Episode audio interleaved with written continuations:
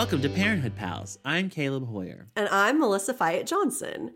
And today we have our newest inductee into the Three Timers Club. Once, Woohoo! twice, Yay! three times. Everybody, it's Manal Weedle! Woo! Yay! I'm so excited. We're so excited. This is wonderful. You are definitely one of our best conversationalists. We had to have you on for the Hall of Fame final season, of course. Oh, that means so, much. Thank you. This is such an honor. Yay. Manal was last with us for episode 512, Stay a Little Longer. So it hasn't been as long as some of our recent guests who've been like, you know, season two was our last appearance. Manal had a season four and a season five, now a season six. That's right. Love it. But how have you been since season five? That's right. you know, I've the been doing well. been? We, yeah, the season's been great. I've been doing well. Just, just living this, you know, season of life. The season of life is a lot of things between working full time, having a family, trying to be me, and and balancing it all. I'm just Yeah. feeling that, especially reeling off of the holidays. It's just been. ugh. Ooh, So just trying to get out of this winter funk and just trying to keep honoring all the aspects of who I am so that I don't feel like I'm drowning. Ugh. yeah. I feel so bad that you're feeling that way, but I was also so amazed at your eloquence that I was like, wow, that sounds incredible. How you expressed Yeah. it sounds incredible. Yeah. What you're expressing thanks. sounds exhausting. yes. It is exhausting. And very I think just, relatable. you and the school year is just a lot. Yeah, it's just it's just a lot. Post holidays winter is hard because like often it's a little magical. Like I don't know, just driving around and oh, all the lights are on and stuff, and and, and it feels kind of special, or like maybe you see family and stuff. But then it's like. All that's over, and now it's just cold and dark. but It's very true. You know, this is weird. The pandemic has really taught me to appreciate the solstice, which is something I never really paid attention to before. And if I may be so honest, I'll even admit I thought it was like a little woo woo when people would talk about the solstice. and now I'm like, no, it's really important because it means that now it's lighter every day and Yes. I need that. And so I remember like 2020 was the first time I really paid attention to it because Mark and I would like count on our walks and I'd be like, okay, we can walk tonight because it won't be, you know, like we'll we'll be able to make it back before dark and it's a little lighter each night and it just felt like hope. I don't know. Yeah. Yeah. Yeah. Yeah. Some of those days, you know, if I we managed to get out of the house early enough, you know, it's dark on the way to school or dropping off at daycare. And then if I'm working late enough, then it's dark when I leave. and Yeah. it's a huge reason why I think I could have never coached in the winter. Just that feeling of you just never see daylight. You never feel like you get life outside of the building. I have no windows in my classroom, so that's always really hard too. Oh, that is So hard. I'm just like I'm trying to remember movement, just trying to keep movement, trying to be outside, get some vitamin D, some fresh air, and hoping I can just snap out of the funk. I, I just feel like I haven't felt this New Year funk as much as I'm feeling it right now. So Well, I appreciate your honesty too because I think ugh, it's one of my favorite things is when people are just like real and they're not just like, oh, everything's fine when it's not. You know, it's just so much better to just like say the thing, you know? Yeah. People are feeling that. So, Yeah. good. Well, shall we dive into this doozy of an episode? doozy. This doozy. Let's, this will make you feel better. I- Not. the conversation will. Railing. That's true. will. 'Cause I- there's going to be some conversation about this one. oh, for sure. Now, listeners, if you recall, many moons ago on our Friday night at the Luncheonette episode, Oh, yes. I mentioned that part three of that web only exclusive was co written by one Aaron Brownstein. Oh, yeah. And I told you to be on the lookout for that name in the future. Well, the day Here has it arrived day has because arrived. we are discussing Parenthood Season 6, Episode 8 Aaron Brownstein Must Be Stopped. very, That very. was my dramatic Very reading. nicely rendered. Yes. Thank you. It was written by Jessica Goldberg, directed by Lawrence Trilling. It originally aired on November 13th, 2014. And here is the TV Guide synopsis. Max experiences heartache, which leads him to wage a propaganda campaign against a classmate. Meanwhile, financial troubles leave Crosby with a sense of defeat and propel Jasmine to get a new job. And Ruby exploits her father's trust. Continuing with the Aaron Brownstein factoids here, I want to mention that this minor co-writer of one digital exclusive segment somehow earns the distinction of being the only character named in full in an episode title. Wow. Hmm. We've had titles like Nora or Happy Birthday Zeke, The Enchanting Mr. Knight, Amazing Andy and His Wonderful World of Bugs, but this is the only first and last name in an episode title. Now, I believe that in addition to co writing that segment, Aaron Brownstein, the real one, appears to have been Jason Katims's assistant on numerous projects, including Mm. Parenthood. And he's listed on IMDb for this episode in the uncredited role of teacher. Hmm. I don't know which teacher. There is one shot where it like pans up to this red haired guy Oh Yeah. yeah. in the school. And I was like, I wonder if that's Aaron Brownstein. That would the be real cool. one. The real one. We should look Because I don't know who else it might be. Yeah. I was just delighted to see another adult there besides Christina. That's exactly what I wrote in my notes too. I was like, is there anybody else in this building? Is there anybody else helping with these kids? No. Anybody? Anybody. Yeah. Well, while we're focusing on business, let's do a little. Roll call. All right. Ooh. This episode has no Adam, no Sarah, no Julia, no Joel, no Sydney, no Victor, no Zeke. I want to point out that's three of the main four siblings. Crosby is the only adult Braverman sibling Wow. in this episode. And you feel it. I felt it. I, Mhm. I think you do kind of. Yeah. I also felt like there were really only three storylines Yes. in this episode. And usually I would say there's like four. Sometimes five. Yeah, and Yeah. of varying importance and like size, but Mhm. this it really felt like just three. Speaking of business, Adam is away on business. What kind of business? as? Max so helpfully Yeah. says. And I was like, photo shoot in Santa Cruz? Is that It was random. And then Sarah and Napa, I was like, what is she doing in Napa? Yeah. That Yeah. makes no sense. Yeah. It made no sense. I'm like, the last time you were in Napa was with Hank, right? When Loverboy. Oh. Oh, my God, why am I blanking? oh yeah. the guy we love. Mark Cyr. I just, yeah, I was like, what What are we Oh. in Napa for? What is Yeah. oh, this? for the wedding? Yeah, Yeah. went for a Yeah. wedding. Gosh, good It was point. weird. It was super weird. And she's in Napa without Hank or without any of her kids. Maybe she's there with uh, Adam and Julia. Yeah, they're just they're like and let's not Julia's invite whole family Crosby. and their dad. let's not invite Yeah. Crosby. Yeah. Uh, like, I felt like Caleb might have been upset at such a Hank heavy storyline with no Lauren Graham in the episode at all. I mean, I did take note that there's a whole storyline in this episode with no Bravermans in it. Yeah, Mhm. But we'll get there. we'll get there. I thought we would start just with the the main course in this episode. The elephant is- in the room, the tomato Yeah. in the room. The tomato in the room, the whole Max storyline. One last little factoid here. IMDb says that student number two is played by Sawyer Katims. Ah, He is the son of Jason Katims and was a big part of the inspiration for the character of Max. Oh, cool. ah, that's great. And now I'm not sure which student student number two is, but one of those kids That's is cool. Sawyer Katims. I love that. Yeah. that. Okay. So at the beginning of this episode, Max says he wants to ask Dylan out. Now is the time. And even though Christina says, you know, sometimes you're not sure what they're going to say when you ask someone out, Max says he's certain of what Dylan's response will be. And I just thought, how? What is he basing that on? Haven't we spent multiple episodes watching him wonder when she will like him more? When that 2 or 2.5 will turn into a 3 or more? I- I just was so confused by this Yeah. very literal, evidence based, smart kid being like, I know what it's going to be, Yeah, I was too. based on nothing. Yeah. Yeah. And I don't know if it was just his confidence. Like, I think it was admirable how confident he was to want to achieve this task of asking her out and moving forward with how to do it. But yeah, I don't know where that came from. Like, you have a little too much pep in your step for that. Way too Yeah. much. yeah. You know, something you said made me think maybe he was just impatient and he was justifying it in his own head. Yeah. Yeah. Because like I've read this book, The Righteous Mind, where the author said, you know, we think of our minds and of our reason as being like an umpire, just just calling balls and strikes. We're really fair minded. He's like, actually, it's more like a press secretary, and our like gut instinct decides what we really want, and then our press secretary justifies after the fact. Mm. Oh, here's all the reasons why it's good for me to feel this way. Right.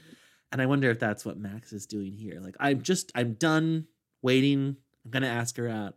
And Mhm. here's why I'm sure, although he still doesn't give any reasons No. why now is the time. And I feel like he is methodical. Yeah. Like that. He would have been like, this is reason one, I think she will. Reason two, I think she will. Reason three, I think she will. And he, yeah, he never offered that. yeah. I kind of wish that the writers had either had him actually say the reasons or just hmm cut that line and just hmm had him say, you know, today's the day. I'm asking her out. And yeah. the- Then I wouldn't have Yeah. Yeah. questioned it. Like, well, he's decided. yeah. Anyway, he sees Dylan making out with this other guy. He s- distributes this flyer Oh, listing every disparaging quality of Aaron Brownstein's. Aaron is understandably upset Yes. that there is this document going around the school bad mouthing him. They get into an argument. Christina breaks it up. Before we discuss the whole thing, I just want to play the immediate aftermath Yeah. of this tussle. We have to talk about this, buddy. What just happened? Everything on the flyer is true. I don't really want to talk about the flyer, babe. I, look, I know how you feel about Dylan, and I know As that headmaster, things my personal did not feelings work. are not your concern. But, buddy, I'm your mom too. You know. And I know that your feelings are really hurt. I know that. I don't want to talk about it.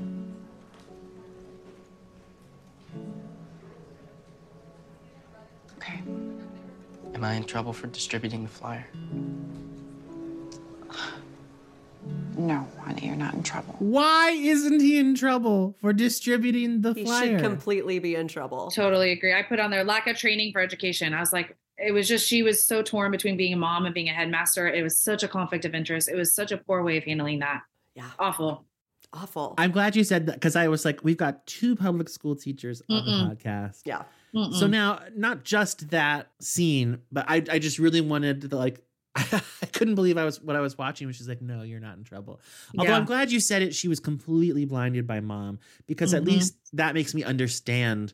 It's like, oh, this is a oh, he already learned his lesson because his feelings are so hurt. Mhm. It's not going to help. Like, because like a few episodes ago when Ruby got drunk with Amber and Amber Oh. didn't rat her out, we're like, yeah, yeah, yeah, let, let this slide because she already learned her lesson.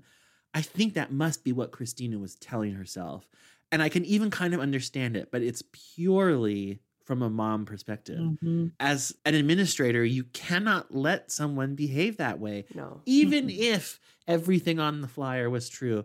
Should someone go around school listing all of Max's true negative qualities? Mhm. That you can't target a student. I, Anyway, I was go about ahead. I was about to say the same thing. What Yeah. if Aaron Brownstein had been distributing a flyer about Max?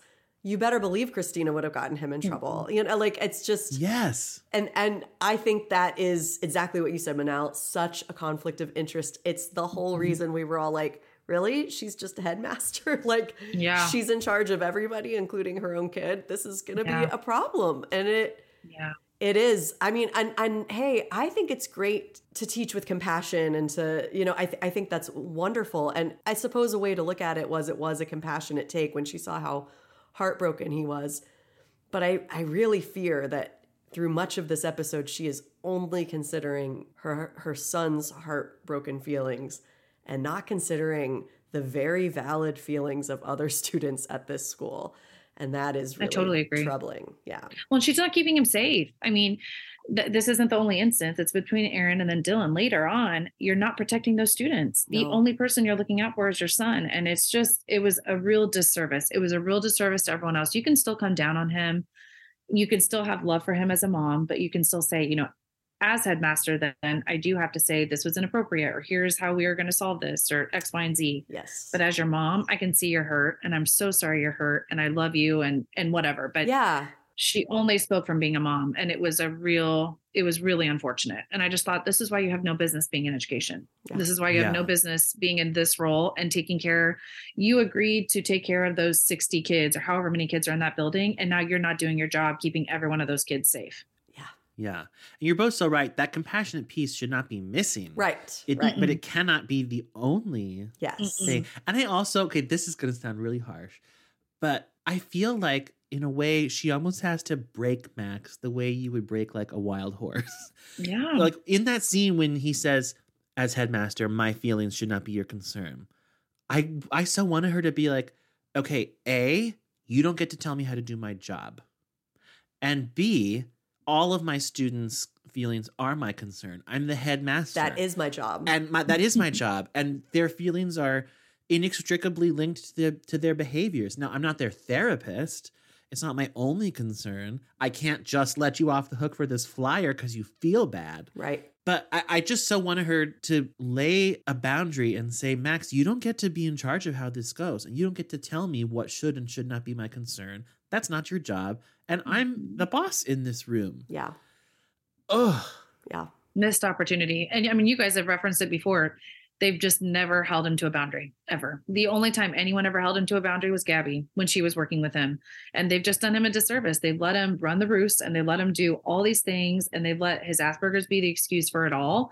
And now you're not just affecting, you know, person one, person two, person three. Now you are completely shifting the dynamic of this building and this space that is meant for all of these people with all of these different, you know, things going on. And uh, I was just, I loved her as a mom, but I did not did not like her as a school official in this instance. Agreed. You know who I love so much more than I remember? Who? Dylan. Yeah. Same. Love Dylan Dylan. is Same. I'm like, where did that come from? cool. Agreed. She's great. And she's not just cool, she's like clearly got a wonderful heart. I was so blown away with her scene with Christina, not because of what happens between them necessarily.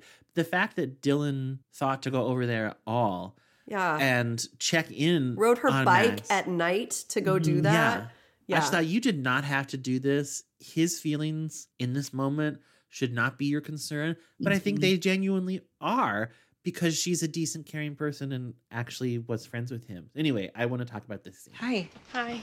Do you want me to get Max? No, no. Um, can I can I just can I talk to you? Yeah, of course. Okay. How did you get here? Did you I you? just I rode my bike. Oh, okay. Yeah. It's just late, so. Yeah, sorry. I'm sorry. It's okay. What's Um, going on? Um, you've you heard about me and Aaron? Um, Yeah, I've, I've heard. Is Max is Max upset? He was. He is. He's upset. He keeps asking me why I like Aaron, and I don't I don't really know what to say. I just I like him. I just like him, and and then Max keeps talking about how the scale of affection is fluid, and how someday I'm gonna like him at a five or whatever. I don't I don't know. I'm really sorry. Um, I'm never I'm never gonna like Max like in that way. That's okay. That's Yeah. how it goes. I didn't want to hurt Max. I know that you didn't, and he'll get through it. It's not. Okay. It's okay. Yeah, I'm I'm really, really Hey Hi, bud. What is she doing here? Um, I'm your She came by to friend, so hang out. hang out. out. Hang out like friends. Yeah. We're not friends. I will say that's the one scene that I thought Christina handled things well. Agreed. Yeah. I- it's exactly what my note said. I said Dylan at Christina's house responded well, actually, Yeah. to her boundary. She actually listened to Dylan's boundary. She didn't listen to her son, and she didn't respect where her son was coming from. Yeah. I, I love that she was like, that's okay. That's how it goes. Mhm. You know, I thought, good. And yet I didn't feel like, oh my gosh, Christina, you're just totally abdicating your responsibility to your son. Mm-mm. No, she wasn't, because she was going to be there for Max's hurt feelings to support Yeah. him through it. And Of course. that was still very clear. And the way Dylan put it, like, why do I like him? I, I don't know. I just do. Yeah, Yeah. that's called life. That's called that's Yeah. called a human. Yeah. Yeah. You don't always know why, and you don't have to explain it to anybody. No. No. And shame on the fluid conversation. I just think Yes. God, and you guys talked about this on the podcast. There were so many missed opportunities in that conversation for the way that Adam changed it. Like the way they initially approached it, It okay. But then just like you guys talked about in the podcast, then it turned into this weird banter and just like really messed up. And it was like, no, you almost like abdicated this idea of consent. You know, it's like you have to, and I have that in my note just kind of as they get into this situation later, it's like, maybe she is only going to like you back at a two maybe she is going to like you back at a one or preparing preparing max for this may be how it's reciprocated and you're going to have to know how to work through it. And this always goes back to what we've said he needs the freaking aid. His parents are not these people. All they're speaking is from love which is what they should be doing as parents but no one is helping him with how to cope with these situations. And he just keeps getting excused and excused and excused and that's why it escalates to what it does. Like if this had finished here i would have had more respect for the situation. I would have had more respect Yeah. for christina but then seeing the way that it like the terrible way that this ended, it was just a nightmare. It was like an absolute explosion. And it could have been, I don't know if it could have been prevented, but I feel like it would not have been on this grandiose of a scale. Right. I it's so funny you mentioned the scale of affection. Cause, cause she when she says it in this scene, like he keeps talking about how the scale of affection is fluid. I'm like, okay, so clearly he has latched onto this idea. And I literally wrote in all caps in my notes, where is the scene where Max's parents tell him they were wrong about the scale of affection? Exactly. That is the scene that needs to be happening. Like, buddy, I know that you have this in your mind, and I know that we put it there and we were wrong. Let us amend what we said. And they never talk about that. Nope. It's- Another missed Ugh. opportunity. It's like they completely sidestep responsibility. I mean, that's that's the talk, or at least one of the talks that Christina should have had with Max in this episode. Because when Dylan said that, I felt this like thunderbolt of fury. I was just like so rage. yeah, I was so mad at them again for their little, like you said, banter with each other being more Yeah. important. Like the sticky fluid, really? Oh, you're right, Max. Um, it is fluid because I my feelings for your dad are undergoing a change right now. I, I was just like, oh my god, it was just so much more important for you to get those little digs in than to explain consent to your son who has autism and really needs to understand these. I just and and you know maybe I should look at this with a little more compassion and like who could have predicted this. Sure. And it is true that I've seen the show before, so maybe I was just remembering, but I was like I felt like it was forecast like what was going to happen. I thought how could you not have predicted this? I like if her feelings don't change, you have just set him up to like be, be almost like borderline stalking or something. I mean, it's just not good. Yes. I Yeah. I don't It's not. Or maybe there was, if they wanted this story, maybe it was an error in execution. Like maybe they should have made the scale of affection being fluid a much smaller deal. Like something that he just mentions in passing. Yes. Like, like if Max had said, "Can the numbers change?" If they had been like, "Uh, yeah, sometimes, but not really." That's not usually then- how it works. and then we never heard about it again until this moment where Dylan says he keeps saying the scale of affection is fluid, and then if it's a like a light bulb moment of oh my oh god, no. Oh, he latched onto that one little thing we said, Mhm. and he has turned it into, but yeah. they turned it into a big deal. They And did. So it feels like how could they have missed this? yeah, Adam brought it up out of nowhere. And then Adam is conveniently not in this episode to deal with it. Yeah. yeah. And I think, and you guys mentioned this in the previous podcast, there is this idea that when Adam said, why not Max? You know, you do want him to find love. You do want him to maybe find a partner to feel, and all rightfully so. But this was just not the appropriate way of going for it. yeah, And now you're just putting this this person in a very uncomfortable situation. You know, now this person is exuding their boundary to Christina, which is great, but I almost feel like she needs to say that to Max also. But I don't know if he's even going to get it because now he is so hurt and so blindsided, even though he should have seen it coming. It was just, just I just feel like they could have they just did him a disservice. They could have Yeah. prepared him. They could have given him here's situation A that could happen, situation B that could happen, situation C that could happen. Then they could explain love is unpredictable. Maybe Yeah. none of these things happen. They could have just been very, very forthcoming in the possible outcomes for him to just visualize it. And it just, it was a missed opportunity. I was really, Yeah. really upset with that. and something that didn't occur to me until listening to that scene just now, when Dylan says she rode her bike over there, and it's, and Christina says it's late, like, oh my god, Dylan is going through all of this with no parental guidance at home. God, sounds like. Thank you. That is like, the they're next just thing in my head. Like, completely where is away her right family? now. yeah. And this is a tricky situation for any of these people to navigate, even Christina, who's an adult and really capable.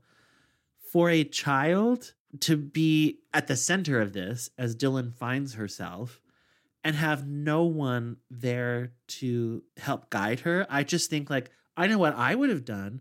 Mm-hmm. stewed on it and made it 10 times worse than it even was Yeah. and then probably made really bad decisions it just adds to my admiration for how dylan handles herself through this whole episode like in that scene i thought it was so generous of her I agree. to even be concerned about max but i thought it just spoke to you know when she says i'm your friend she really means that Yeah. i don't think she was ever meaning to lead him on i think she feels bad that he got the wrong idea or something it just makes it makes her even more sympathetic I know. I'm I'm so firmly on Dylan's side, so I kept trying to be like kind of fair about this and like think of the other side. One thing I thought of was if that wasn't like her first kiss with Aaron, and for all we know it was, you know, like we, we really have no idea. But I thought if it wasn't, it would have been nice, I suppose, for her to like kind of talk to Max so that he didn't like see them kissing and that's how he found out. But then I'm like, she's 14, man. Like, I don't know. Like, it's just Yeah. like, who handles these things well at any age, y- Yeah. you know, let alone at such a young uh, time. So, so that was the one thing I thought, like, if at all possible, that would have been good. But I, I certainly don't blame her for No. for not doing that. And and this was very kind and generous. And it really broke my heart when Max said we're not friends because I just thought, well, that is his choice. You know, some mm-hmm. people really can't handle being friends with somebody if they're romantically interested and it's not returned. They just they can't. But I just thought it's a real shame because Max doesn't have very many friends and he never has. And she Yeah. really does mean it. You know, and and it really it does break my heart when especially when it's male female this way, although I know it can be the other way around, but so often it's male female like the idea that like someone's value is all wrapped up in dating them. You know, like I don't mm-hmm. blame him. I'm sure he was just quoting this, but I really do hate that expression, the friend zone. And he like explicitly used that and said that is a place I do not want to be. And I, I smiled when he said it because I'm like, he's just repeating this and everything. But I also still thought, ugh, you know, like like the idea Yeah. that being friends with a wonderful person sucks. you know, there's no, there's no value in that, and and I don't I don't think that's true. But of course, I get it. He's heartbroken. But I thought, well, actually, Max, if we break this down, this might be harder on Dylan than it is you because you still belong to a loving family. And she is now not just losing you as a friend, but losing this whole support system that she had in your Yeah. family. And you know, if he had said, I can't be your friend, hmm I would have felt so different because I would have thought, if you're so heartbroken that it's really tough for you to just be friends right now, Yeah. I get that. But because he said, we're not friends, I interpreted it as she betrayed him. Yeah. She broke their friendship by liking someone else. I'm like, well, okay, now you're just through the looking glass Yeah. because that is not a condition of friendship. right. But he doesn't understand that. He doesn't have the construct doesn't. to understand I think he thinks she here's like the something wrong. friendship column, here's the significant other column, and here, you know, he just it's this training that he just hasn't had. And it's just ugh, just it's such a disservice that he doesn't have another adult working with him and continuously working with him on those skills so that Yeah. when presented in a situation like this, he knows how to appropriately handle it as a teenage person, but also as a teenage person with autism. Yeah. Yeah. And you're so right because, you know, what he doesn't understand, because in the next scene, I'm, I'll, I'm going to play it in a second. Ugh. He says, I don't under, doesn't make any sense why you like Yeah. Aaron more than me. I think Max means that. I think Max is trying to figure this out like a math equation, Mhm. and it to him, it's not adding up. Therefore, it's wrong. But as Dylan says, I don't know why I like him. I just do Yeah.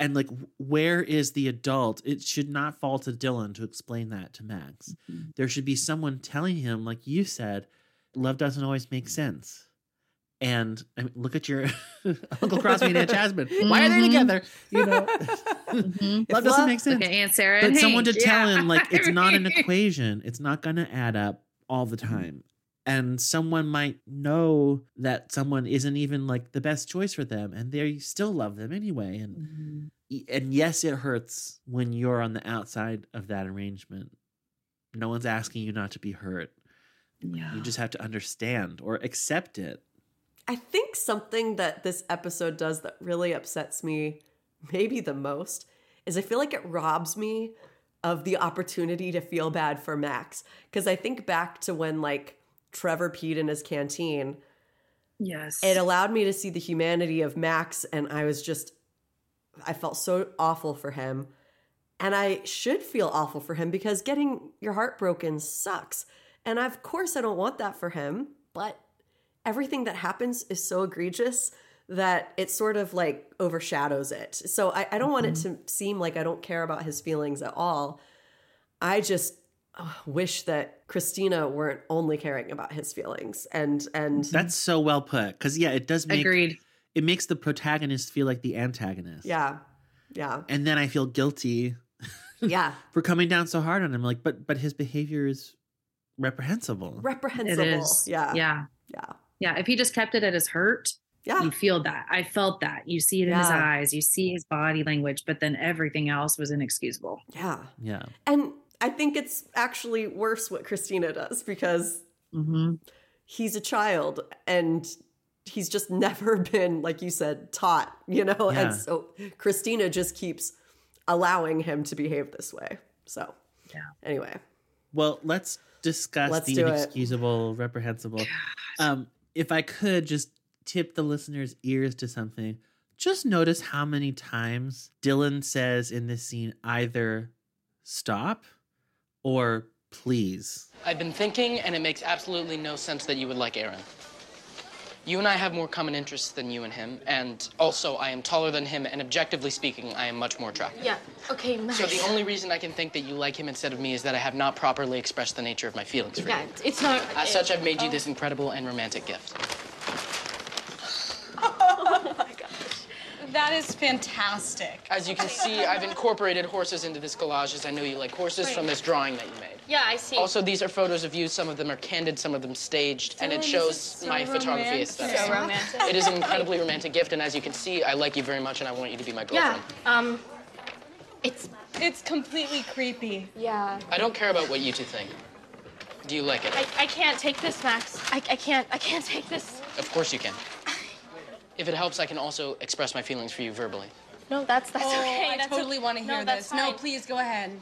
I enjoy the way you talk to me and the way that your hair smells. Okay, Max, can Your you hair can you please really stop? good. Also, you have incredibly blue, pretty There. eyes. Max, can you please? I've been told to compliment Stop, your Max, eyes and your smile stop. from the internet. Max, please stop. It does That's not make that's any not sense. the point, Max. I just can you please stop? No, please. I'm not going to stop. It doesn't make any sense that you would like him more than you like it's not Max, that- especially with this. Also, Max, I isn't- input all of our compatibility matches into into an internet matchmaker, and it told That's me not- that. Buddy, can you come in my office? No, for a I'm second, not please? coming. I need to talk. to Lunch you. is not over, and I am not done expressing my love for Dylan. Buddy, Max, I don't I don't care. love you back. Okay, I don't. Why? I don't know Then how to what is it about? I don't know, Max. I don't understand. Max, I will never love you. Okay, please, just leave me alone.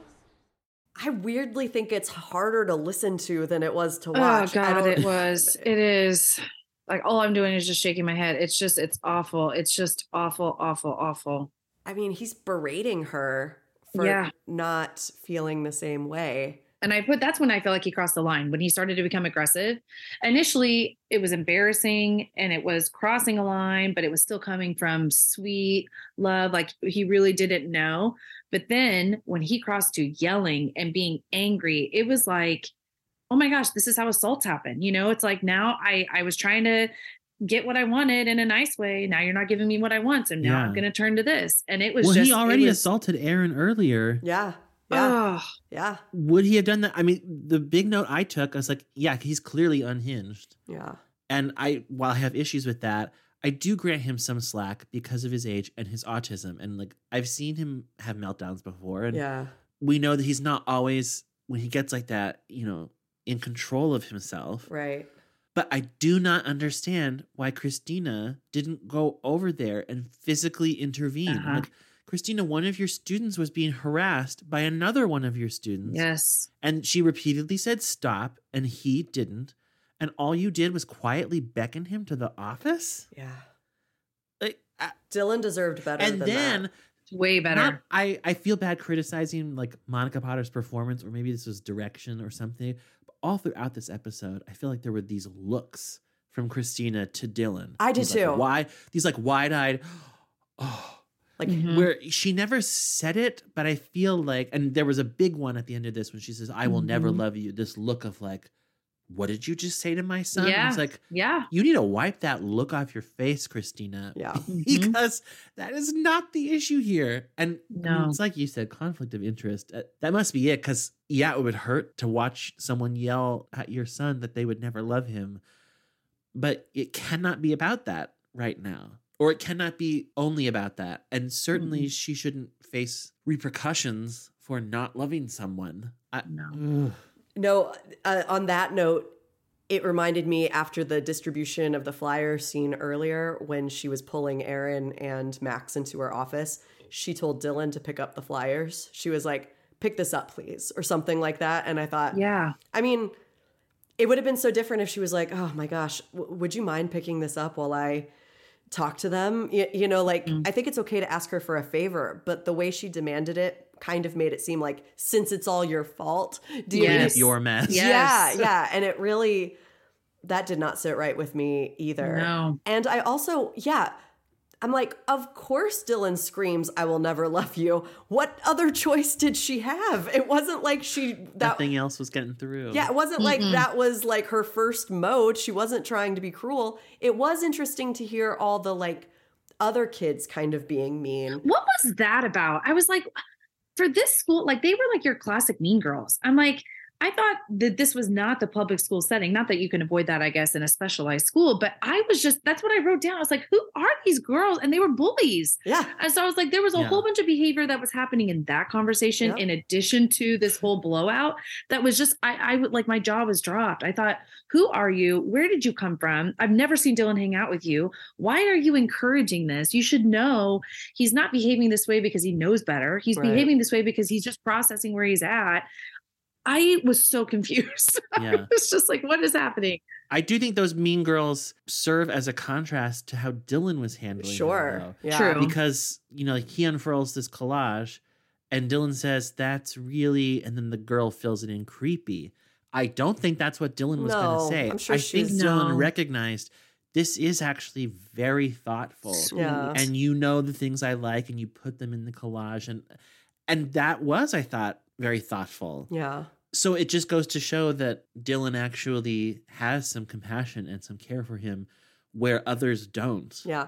I was Mm-hmm. confused because Christina said that she was creating a bullying free utopia Yeah. where I thought you said this would never ever happen it would never ever happen. Yeah. I'm sorry. I don't mean to be snarky, except No, that is right. hard for me as a public school teacher when she was like, I'll just do it better. And it's like, okay.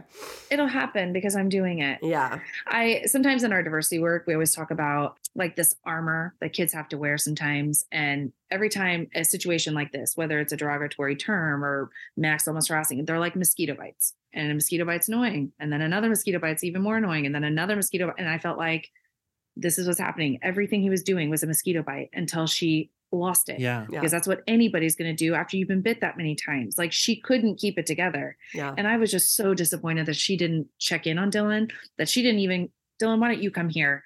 You know, like, let me, let me screw you. That's you a to great see. idea. Yeah. You know, like, let Don't me get call you out of this over. because, yeah, this isn't, this is not right. You don't deserve to be treated this way. And especially after coming off of that conversation in your own home. Yeah. You looked at her and you said, honey, it's okay that you don't like him that way. It just happens that way. yeah. So get her out of it. She's clearly being embarrassed. She's completely, you know, completely being egged on by these girls.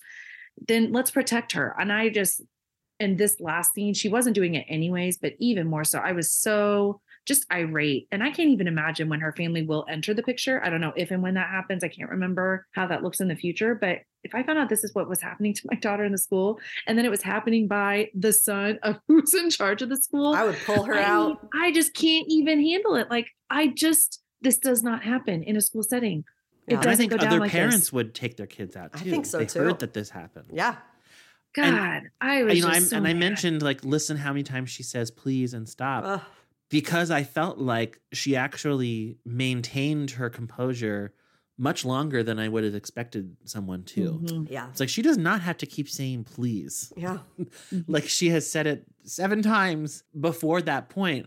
It's like I think after she says it once or twice, any reasonable person might blow their top. She held on for a Yeah. long time trying to treat him with kid gloves. Yeah. And you're right, it's only when enough of those bites piled up. Now, this does make me wonder how would this story have changed if the object of Max's affection was not a sympathetic character Hmm. and didn't show any interest in him? Let's say he was just drawn to someone who didn't consider him a friend and didn't spare his feelings at all. Like, Max, get the fuck away from me. I mean, they're not going to say that Yeah. on BBC, We but saw a very tiny version of that with Ruby. Like very tiny Okay. because she's Mhm. not a sympathetic character, I don't Yeah. think. And she, she was just basically like, I'm doing things. Like, you know, and and there was just no bite in that though because it was just like a very quick storyline and everything. But I mean, like that would that would sort of be interesting to see if like that had played out mm-hmm. more. Well, and maybe that wouldn't work. I mean, maybe they would need to be friends mm-hmm. in order for this mm-hmm. conflict to even I don't know. like would would Max be drawn to someone who wouldn't even give him the time of day? Maybe not.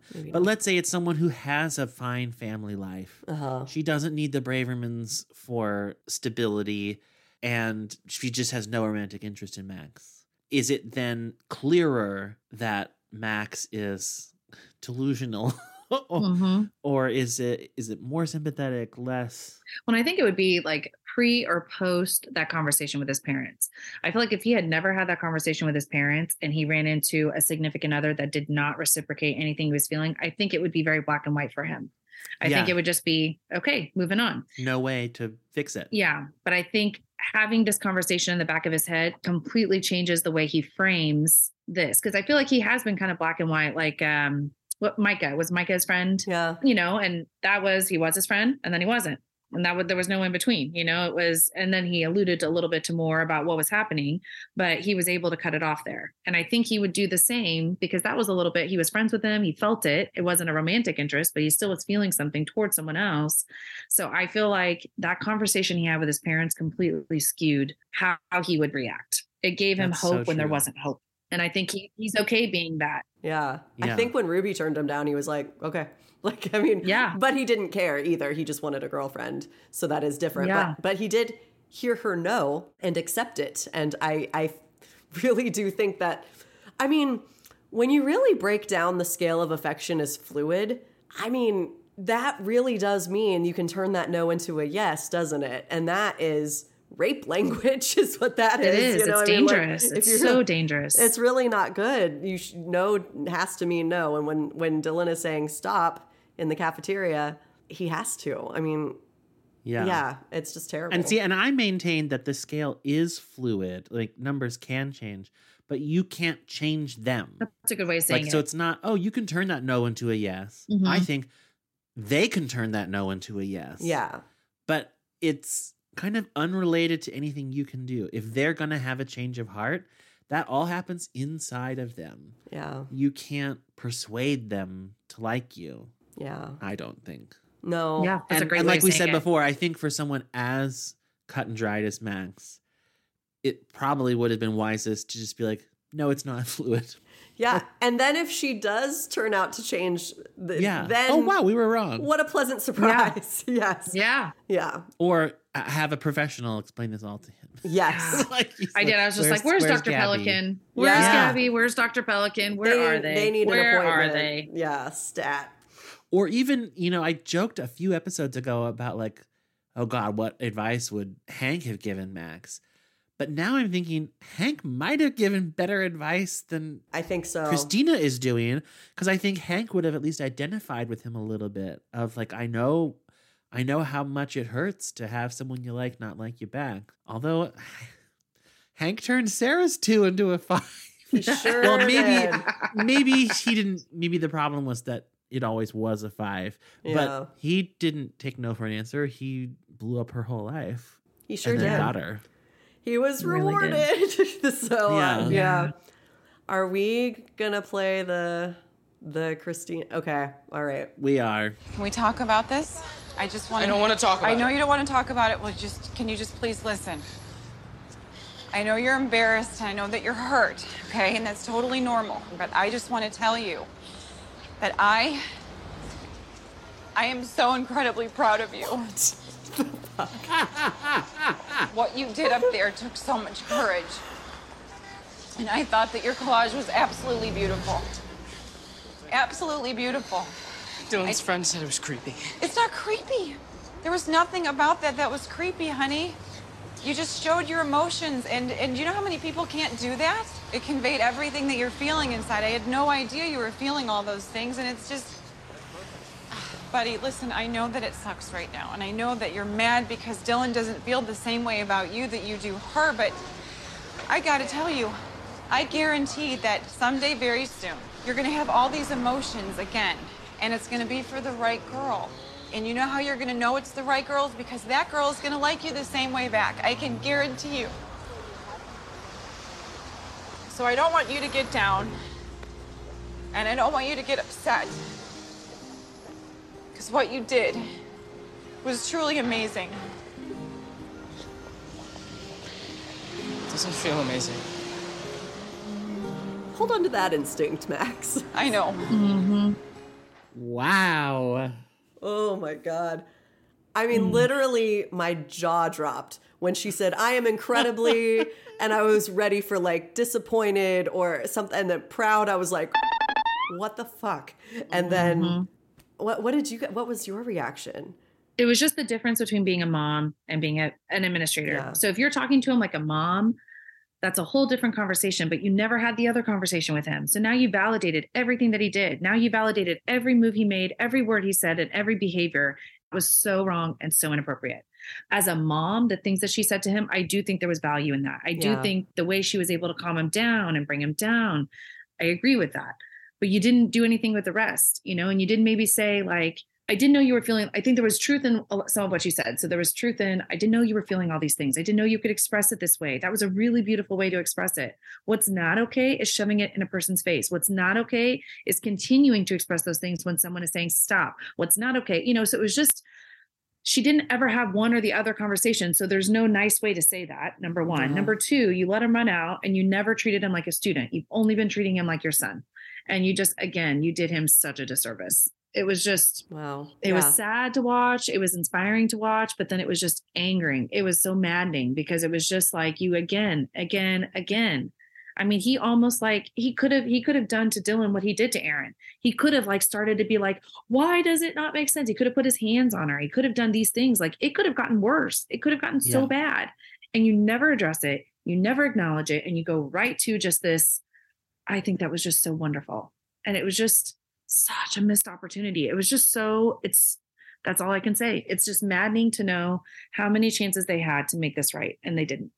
Yeah. And I feel like parenthood is at its best when there are those moments that feel really true and really authentic. And then the emotion kind of catches you off guard and like takes you by surprise and it really hits hard. This felt like they were trying to manufacture a moment of like, Yeah. oh, and now the tearful moment when his mom runs outside after him and she says the thing you're not expecting to hear. But I'm like, but the surprise was so out of left field Yeah. that it almost didn't make sense. But Manal, I, I agree with exactly what you said. I was a little torn by it because I'm like, well, the lesson that she's trying to instill in him, I think, was a good one. It is Mm-hmm. admirable to express your feelings, especially Max, who has never been able to Yeah. do that. Yeah. And like, I thought, has Max ever given a gift to anyone? Right. Good. it was like it was really it was really tremendous in that regard but you're right she's neglecting another huge lesson which is when someone doesn't return your feelings and asks you to stop you gotta stop Mhm. also on a much smaller note but sort of akin to the um you know no one will get bullied ever she says i promise you one day you'll feel all these feelings again and that person will feel them back like you don't know that No, Yeah. you can't I mean, make that I- promise. I'll be honest, that's never happened to me. And I'm two decades older than Max. hmm And it does not make me feel better when someone's like, it's going to happen. I'm like, how about if, not when? Yeah. Yeah. Yeah. Don't promise. yeah. yeah. That's don't true. We Make don't promises know. you can't keep. That's such And a you're good not point. you're not equipping him. no, you're which, not. You know, it seems like a, such a pattern. And I Oh. know Adam wasn't in the episode, but I felt like, God, there was so much value. You could have brought him in in a way like, oh my God, Adam, you'll never believe what happened at school. And I don't know what to do. Like, I, I don't know how, you know, just kind of presenting this opportunity where I feel like that's where you could have been the the good cop and the bad cop. You know, you could have he could have offered that voice of reason of, well, you do need to tell him that this is wrong, or you. And I don't know that Adam would or wouldn't have said that, but I feel like that could have been where they would have allowed her to be a bad guy and a good guy. Because I think all they were trying to do was paint her to be a good guy for her son, and that's it. And it was just like you could have done it all. You could have done it all in this episode. You could have been hard on Max. You could have been loving to Max. You could have protected Aaron. You could have protected Dylan. You could have done it all. You don't have the training to do it, and you just really sucked. You really, really sucked. And you know, if she caught herself at one moment, and I feel like I do remember kind of what happens next, and I don't think this happens, but maybe it's still coming. If Christina had a moment where she reflected on this and realized, oh my God, I only responded as a mom, I didn't Mhm. respond as an administrator. I think I really messed this up. That I would have some sympathy with because I believe Agreed. that you might get blinded by your feelings, Oh, especially yeah. in the moment.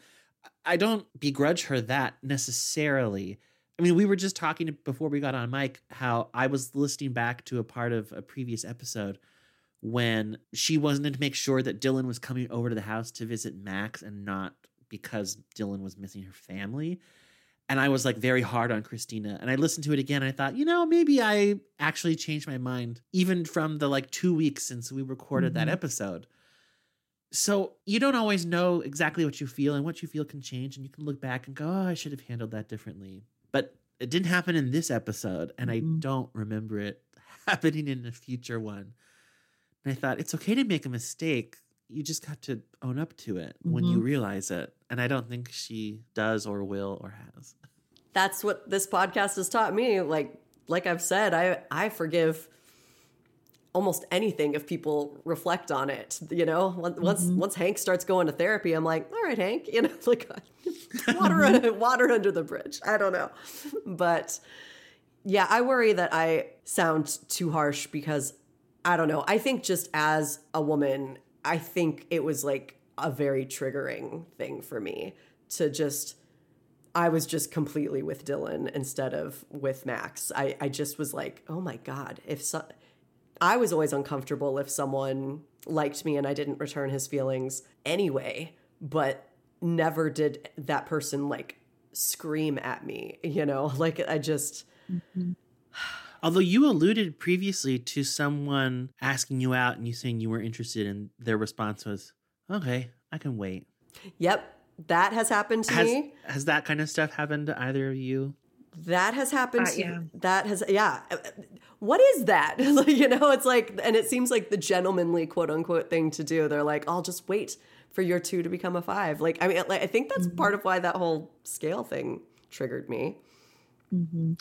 Ugh. Yeah, I had, a, I had an incident in college. This person wanted me to do something and I didn't want to do it. And the response was anger. And it was really scary. That's the Ugh. only time I feel like I was in that position. And God. it makes me so grateful. I've never had some of the experiences that other people have had, but I feel like it could have been that way if I didn't get remove myself and I, if that person had a different past or maybe had different trauma or if they would have acted a different way, it could have gone a different direction. Wow. Yeah. Oh my god. and God. I mean, I'm no expert Sorry. Because I'm not heterosexual, but it does. That is a dynamic that really feels male to female. Like mhm. I don't know if I've ever heard. I mean, other than like Swimfan or Fatal Attraction, you know, when it's like played for terror. I don't. You know, actually, am I am I uncovering something profound here? Is this something that when the genders are flipped, it becomes a man's nightmare? Is a man's mm-hmm. greatest nightmare a woman acting like a man towards him? Yeah. Damn. Yes. Because I don't think it actually Yes, ever yes. does happen. And so it's this sort of Yeah. fantasy and it's a negative one. So Yeah. it's a Yeah. it's a I feel like, yeah, I feel like we're dealing with, with that right now in our department. really.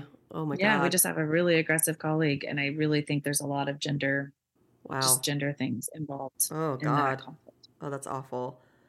Have you ever heard or have I ever quoted on here before the the Margaret Atwood quote about something like a man's worst fear is that a woman will laugh at him and a woman's worst fear is that a man will kill her.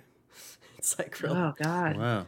And I mean, obviously there are so many exceptions, you know, women have killed men and men have laughed at women, you know, like but it's uh, They haven't because women aren't funny, Melissa. that's right. You know?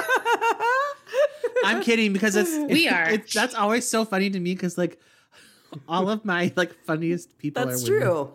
Lisa Kudrow. Lisa Kudrow, Megan mm-hmm. Mullally, Yeah, you know, Lauren uh, Graham. Yeah. So Yes. I find women funnier on the whole. But anyway, I think that's an interesting point, and I don't know that I've ever heard you say it. Ugh.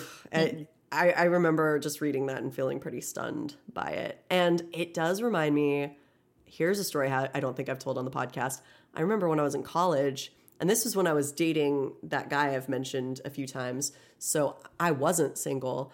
So this other guy, I guess, liked me and he like sent me an email and I like I think just asking me out and and I wrote back and said that I had a boyfriend and he wrote back and it was like in it it, was bonkers. It was like he didn't care that I had a boyfriend.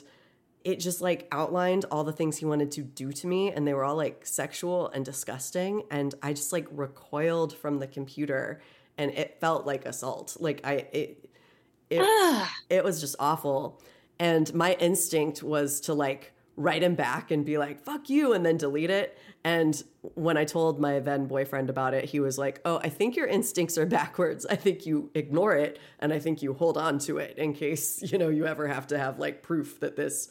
And I was like, oh, I think you're right on both counts. Um, and luckily, nothing ever happened. Um, except I just avoided him for the rest of college. But it, it was, yeah, and I don't know. They're just the men can be scary, and and Do you still think he was right? That advice? yeah, I do. I think it was good to ignore him, and I think it was good to hold on to that email. But it's an old account, so I don't think I have I have it anymore. But it's twenty years I later. think that threat has probably passed. I think we're too. good I now. hope. I hope. I haven't seen Let's him in a long so. time. Yeah, But, you know, yeah, you make a so good point. like, what kinds of similar threats do women, you know, live with for years upon years? yeah. Mhm. And I don't I don't mean to make it I mean we know Max is the thing and so like here's what it where it's interesting like I think we're not supposed to see this as scary because we know Max. We're in his point of view more than we're in Dylan's. And obviously Christina doesn't think her son is scary and so she doesn't approach it that way. But if I were Dylan that would have scared me. And mm-hmm. I know that we're now telling very dramatic stories that pro- probably don't relate to Max, but you really do have to curb that behavior if you're going to like create someone respectful and who you know listens to women when they say no. You know like i, I- mean it it doesn't start with sex. It doesn't start with violence you know and so anyway just And you know, not to wade into something really over the top and beyond the scope of what we're talking about, because we are talking about freshmen in high school. right. And, you know, but just like a few episodes ago when Dylan was going over to Max's house, he says, Well, she only likes me at a two. There's no chance of intercourse. And we laughed, and that's funny because, like, haha, of course they're not going to have sex. And then now we're telling these much more dramatic stories about women saying no and men not listening to them. It's like, well, that's not what was happening here. I think we all realized that. Like, this yeah is yeah the first step down a much longer road, and it is just Mhm. that step. But I mean, I think about like who are the people that got pregnant when I was in high school? Sometimes they were freshmen. I mean, I, I remember at least one couple, they were both freshmen. yeah That is on kids' minds, Yeah. certainly some kids. Oh, so yeah. it's actually not laughable, I think, no that Max throws out the idea of intercourse. Because while he, in most ways, is so not ready, physically, he is ready yeah and he could have intercourse with someone and he's probably feeling you know he's flooded with hormones. Those urges are in him. I think you have to keep that in mind oh yeah. when you're looking at his behavior and wondering where it could lead and how you have to prevent that. Like and and i'm not saying max is going to go out and No. rape somebody. Absolutely not. But he needs to know he can't. Yeah, right. Yeah. yeah. you cannot treat people that way, especially if there is sexual desire involved. people have sex younger people have sex in middle school i mean i, I don't think it's yeah. the norm, but it happens certainly. And, you know, Manal and I both teach high school. And I mean, I have pregnant students right now. Mm-hmm. I teach creative writing. So I read a lot of really personal stuff where people tell me about like, like babies they've like miscarried or, you know, like, or, or just, I, I don't know. Like, it, it's just, yeah, it happens a lot. Yeah, and maybe I shouldn't have brought it up because it's not what's being depicted. No, but he's getting this yeah. information. I think it's worth saying, like, he's getting this information from magazines and books. And I mean, that's the, internet, literature that was around at that time. And Yeah. now when you think about how accessible that information is, even more so for for kids this age, it's scary. It's really Yeah. scary. The kids are just growing up. They're really growing up and it just do you have the information piece with it? Do you have the consent piece with it? I think that's always been the key. So it's okay, you know, not I guess not okay, but as long as you know what you're doing, as long as you're consenting to it. Yeah, and it's just crazy how the opportunities to teach that like um at henry's three-year well visit you know she's checking his penis. Hmm and that was the first time i heard her say now i'm touching your penis but no one can touch your penis unless it's you know mommy unless it's your parents helping you or a caregiver you know so she was already articulating that at three. Yeah. and i'm thinking about how many times like that is a conversation that's never happening with people. Yeah. so it's just it's just fascinating And Caleb, here's why I think that it was really relevant that you brought that up. I think Christina still really looks at Max as a kid. And I think it's part of why his behavior doesn't alarm her more. I don't think she is seeing him as this young man who is of an age where people, some people, do have sex. And that's what made me think of it because I thought I'm looking at him as a kid, right. But yeah. they mentioned at the beginning of this season that he's in high school now. yeah. And I thought, yeah, and and while in so many ways high schoolers are still kids, Yeah. yes there are ways in which that is changing, and this is a yes huge one. Yeah. yeah and they're making adult decisions you know if you're making an adult decision know what you're what you're getting into if that were to Yeah. happen Yeah. But yeah, you're right. I think she thinks of him as a little kid. yes And it's part of what makes like Haddie and Drew's respective first times something that I felt so positive about because they were completely built on consent, you know, like and um respect and care and love. And that's that's I think what what you're shooting for. And they were both just like 2 years older than Max is now, right? Like weren't they just juniors in high school both of them? I I think so. And so, I mean, it's an interesting thing to think about. And you know what? If we, sorry, but like if we trace it back to that conversation in the last episode, or well, I guess it was a few episodes ago when Crosby's like doing the bases and he's like kissy kissy down south, everything's a fucking joke. Like, you know, like Yeah. give this kid some real advice. Like, really talk to him don't laugh about sticky fluid when you're talking to I mean like there are times to laugh about things but then there are times where something's like pretty serious and you need to make sure that the message is received so Yeah. yeah And that all goes to, uh, which I think we all agree with, like, so much of this stuff is not on Max yeah yeah because he's he's not getting good information or Mm-mm. good support. yeah How is a kid supposed to know any better? yeah And if he doesn't get it, like you said, Manal, then he's gonna go. He's gonna check out books in the library, and he's gonna go Mhm. online.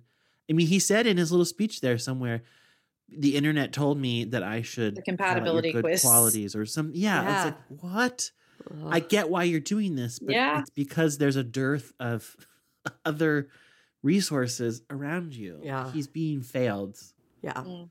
by a lot of people around him. yes Well, speaking of failures, Hank's storyline. oh boy this is the uh, aforementioned storyline with no Bravermans in it. yeah And I, I thought like it's like a backdoor pilot for the spin-off, the Rizzolis. you know, like Cheers had the Tortellis. yes it, yes That made me wonder though, is Ruby's full name Ruby Rizzoli? huh probably Huh. yeah It's kind of adorable or kind of like, how did you saddle her with that name? it's why she's so angry she's like my oh, name's right. adorable i hate you Yeah. You suck oh man So this whole conflict is built on the fact that Sandy's going out of town, Ruby's going to spend a night alone, and Hank is busy that night. I didn't understand right from the word go yep why the plan all along wasn't for Ruby to stay home alone and Hank to check on her when he was finished at work. right I mean, it's not like he was busy from noon one day constantly until noon the next day. He had like a meeting with a client in the evening. So Mhm. check on her before, check on her after, and let Yeah. her know that you're going to do it yeah so that she knows she can't get away with anything. I'll see you and I'll raise you. Okay. I didn't understand why the plan wasn't she sleeps at Hank's because even though he has plans that evening, they're not all night long. like, so then he just goes Yes. home to his house where there's no party because she knows he's coming home after work. What? This is just a total idiot plot, It which is is. It was. the conflict it would fall was. apart if all the characters weren't idiots. yeah. Did you end up looking up how far Gilroy was? I did. Oh, I didn't. Oh. Okay. I was curious. Should we do it right now? Well, now I have to do it. Let's watch yeah. the magic Yeah. happen. He's doing it, everyone. Gilroy to Berkeley. It just looks like a little south of San Jose. A- an hour and 25 minute drive, according to Google.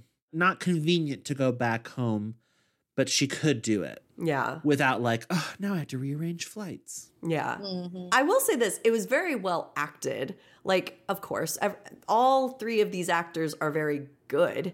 It's not like I, I didn't enjoy it at all. I just, ever since Caleb sort of mentioned, like, we're spending all these time with all these non Bravermans, I just, I felt a little bitter. Like, we've never had a Jasmine centered storyline with no, you, you know, I just thought, why do you get this, Ray Romano? Even Yeah. though I admit it, you're amazing. Like, I just, yeah, there was something about it that felt not right. Like, I'm loyal to the people who have been on there since season one. I'm like, Mark Cyr, we, we never met anyone in his family. We never saw his brother get married. I don't know.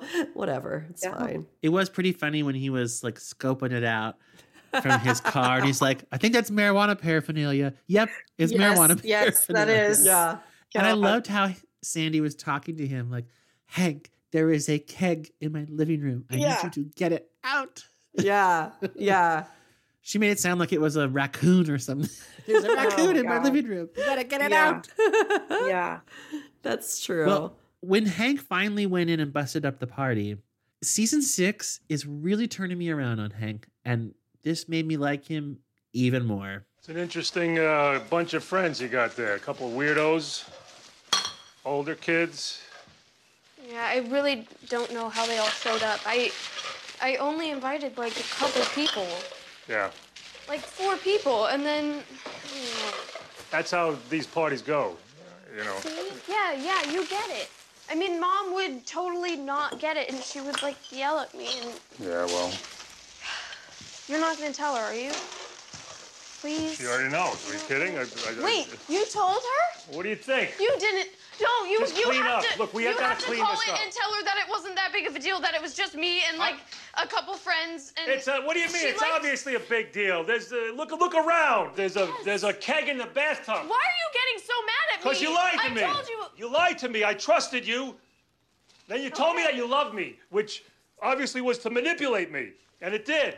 I'm Going to bed. No, you're not going to bed. Ruby, we gotta clean this up, Ruby.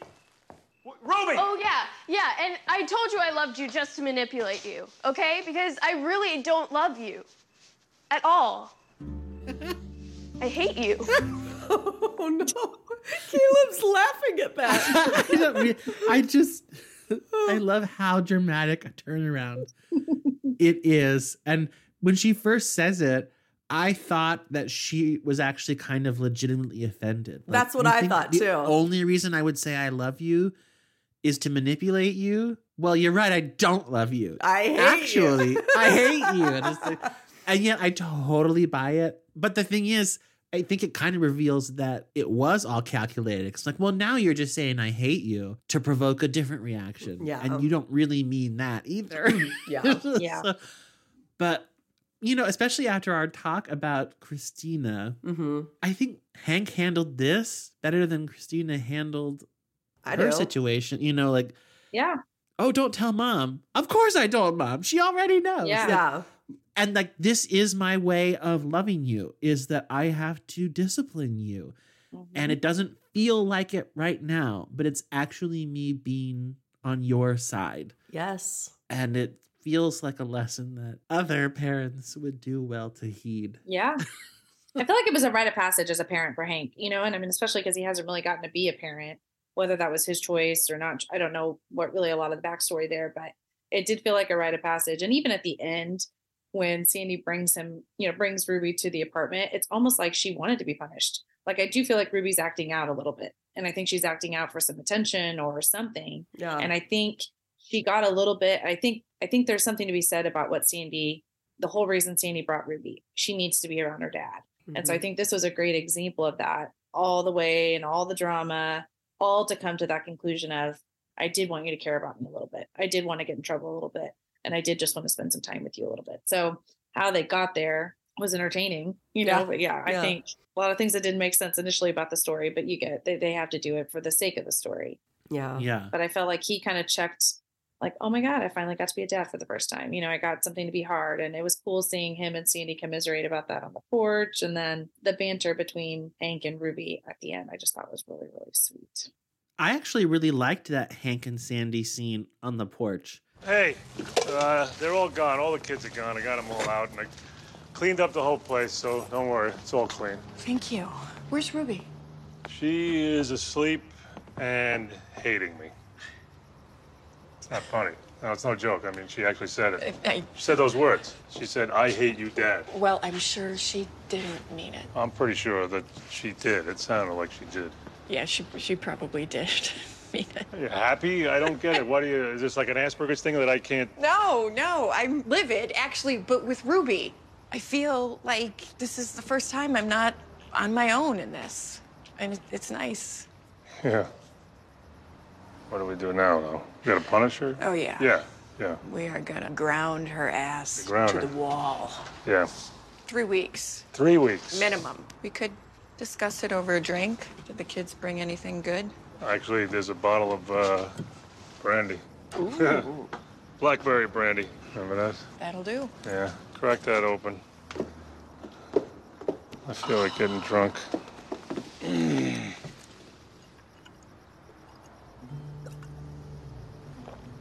Oh, yeah. That tastes like high school. I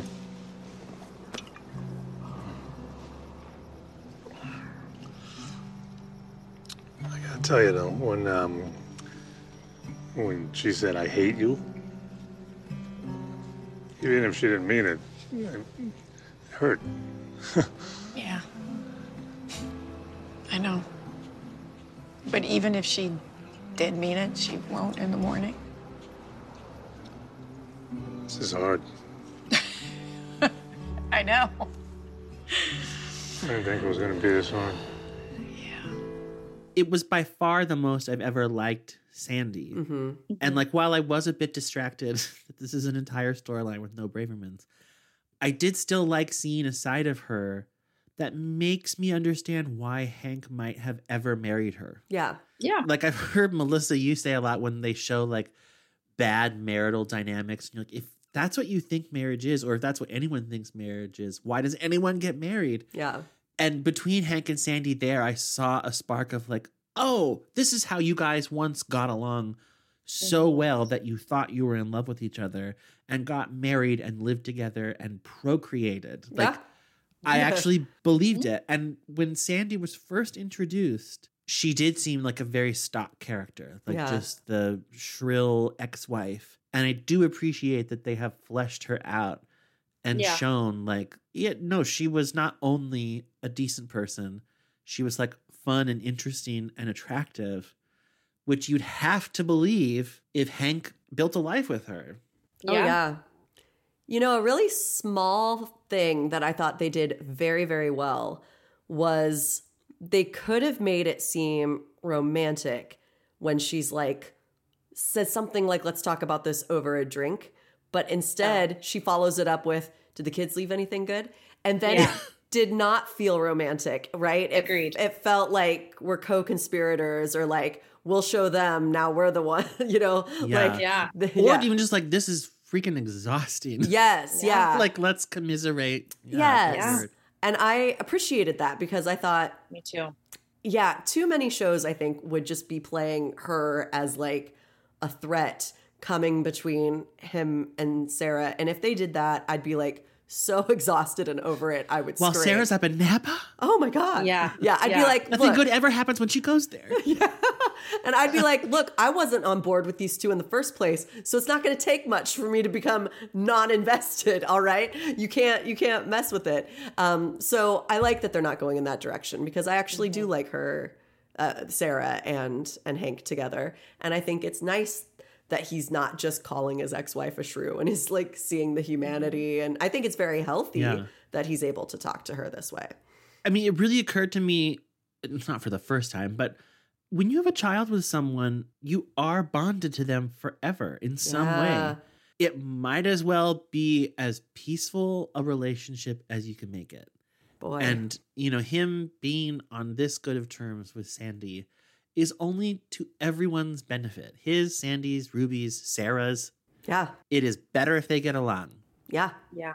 And it was nice that she just finally, I could see, I just, again, I feel like a lot of their dynamic I've seen mirrored just seeing my husband with his ex wife, but it was just nice. She finally felt like she had a partner, yeah you know, and it was like, and I feel Yeah. like he's finally, he's finally coming to terms that, you know, him having autism or him still questioning, maybe he does, maybe he doesn't, has led everything to this point. So it's been really cool seeing kind of over the course of the last few episodes of him divulging and him kind of saying, this is where, this is what I, I, I don't know right from wrong. I don't, you know, and just seeing her kind of her wheels turning, saying, God, this makes sense. How did I miss this? You know, now and allowing that space now for the three of them as a family, even though they're not a married family, but as a family. And yeah I, I really like how it's unfolding because I did think I, there was a hint of they're throwing her back in and Sarah's going to get the boot.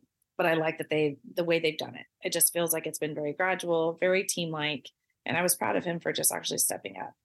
'Cause Yeah. At one point, I didn't think. I thought I, for for some reason, I thought I remembered he never broke the party up, and she had to come and break the party up on her own. I thought that's what I remembered, so I was really glad to see him step up and do that. yeah yeah well, yeah, I think it, when you said it was a rite of passage for him, uh, that's such a good term for it because I think that is exactly what we were supposed to take from it. She hangs up on the phone with him, thinking he can't handle this. I'm going to go do it. And then by the time she arrives, he manned up and did it. Mhm. yeah it's really awesome And he probably didn't think he could either. I mean, the last shot of that scene, I think, is him ducking out of sight. yeah you know, Like so reclines his seat back like he's on Yeah. a stakeout.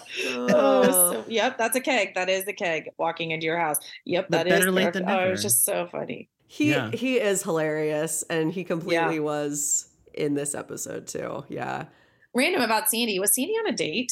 Didn't it look like she was sitting with someone at the bar have- when she got the phone call? that's a good point little overnight to was like, Gilroy. hmm. yeah, I was like, wow. oh my goodness When I googled it, it did say it was the romance capital of California.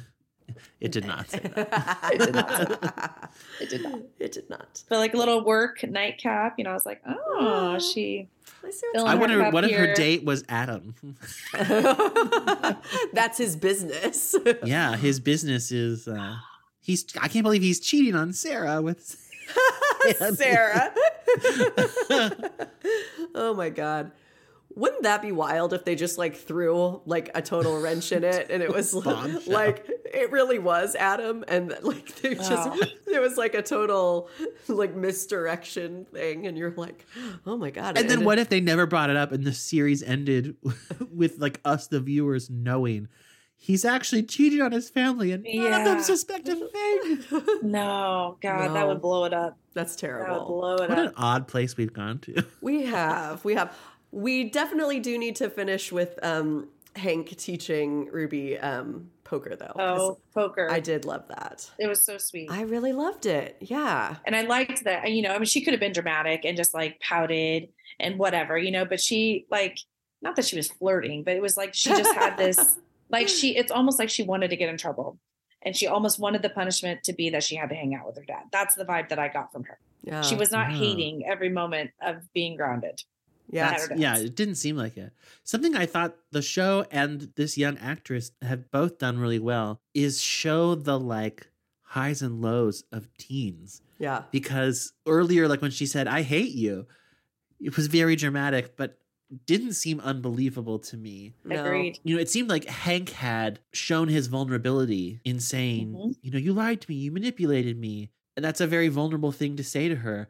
And she took that vulnerability and stomped it into the fucking Yeah. ground. Yeah. Yeah. Yeah. She was just trying to hurt him as much as she could. Yeah. And then we go from that to her learning poker, where she's smiling and charming and Mhm. utterly delightful and like teasing him and he's saying oh no no don't don't show emotion she's like oh so you're really good at this game Yeah, Yeah, but it wasn't mean. It was so cute. it wasn't mean at all and she It seemed yeah so kind of happy to be there and i thought this is i mean i've never had a teenager but i hear these stories where people are like it's like jekyll and hyde one Yeah. one minute they're like your sweet little baby and the next minute they're this unrecognizable monster and they swing Yeah. wildly from one to the other and I'm like that's what she's doing yeah. It and i believe both sides and I so do too.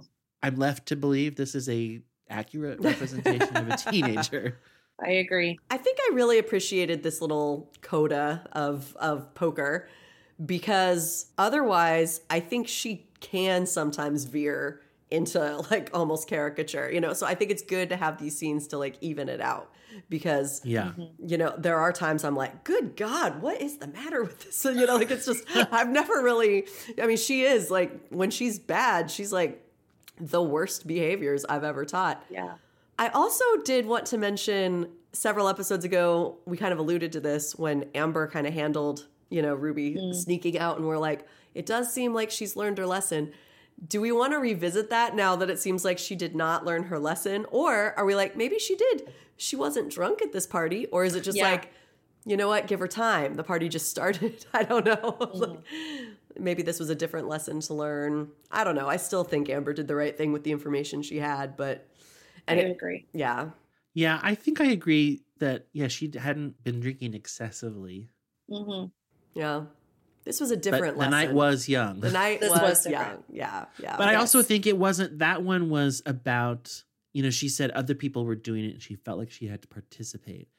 The dynamics of this did seem different because it's like, well, now I've got a house and I can be the host Yeah, Mm-hmm. and everyone will want to come hang out with me, but not for a game night.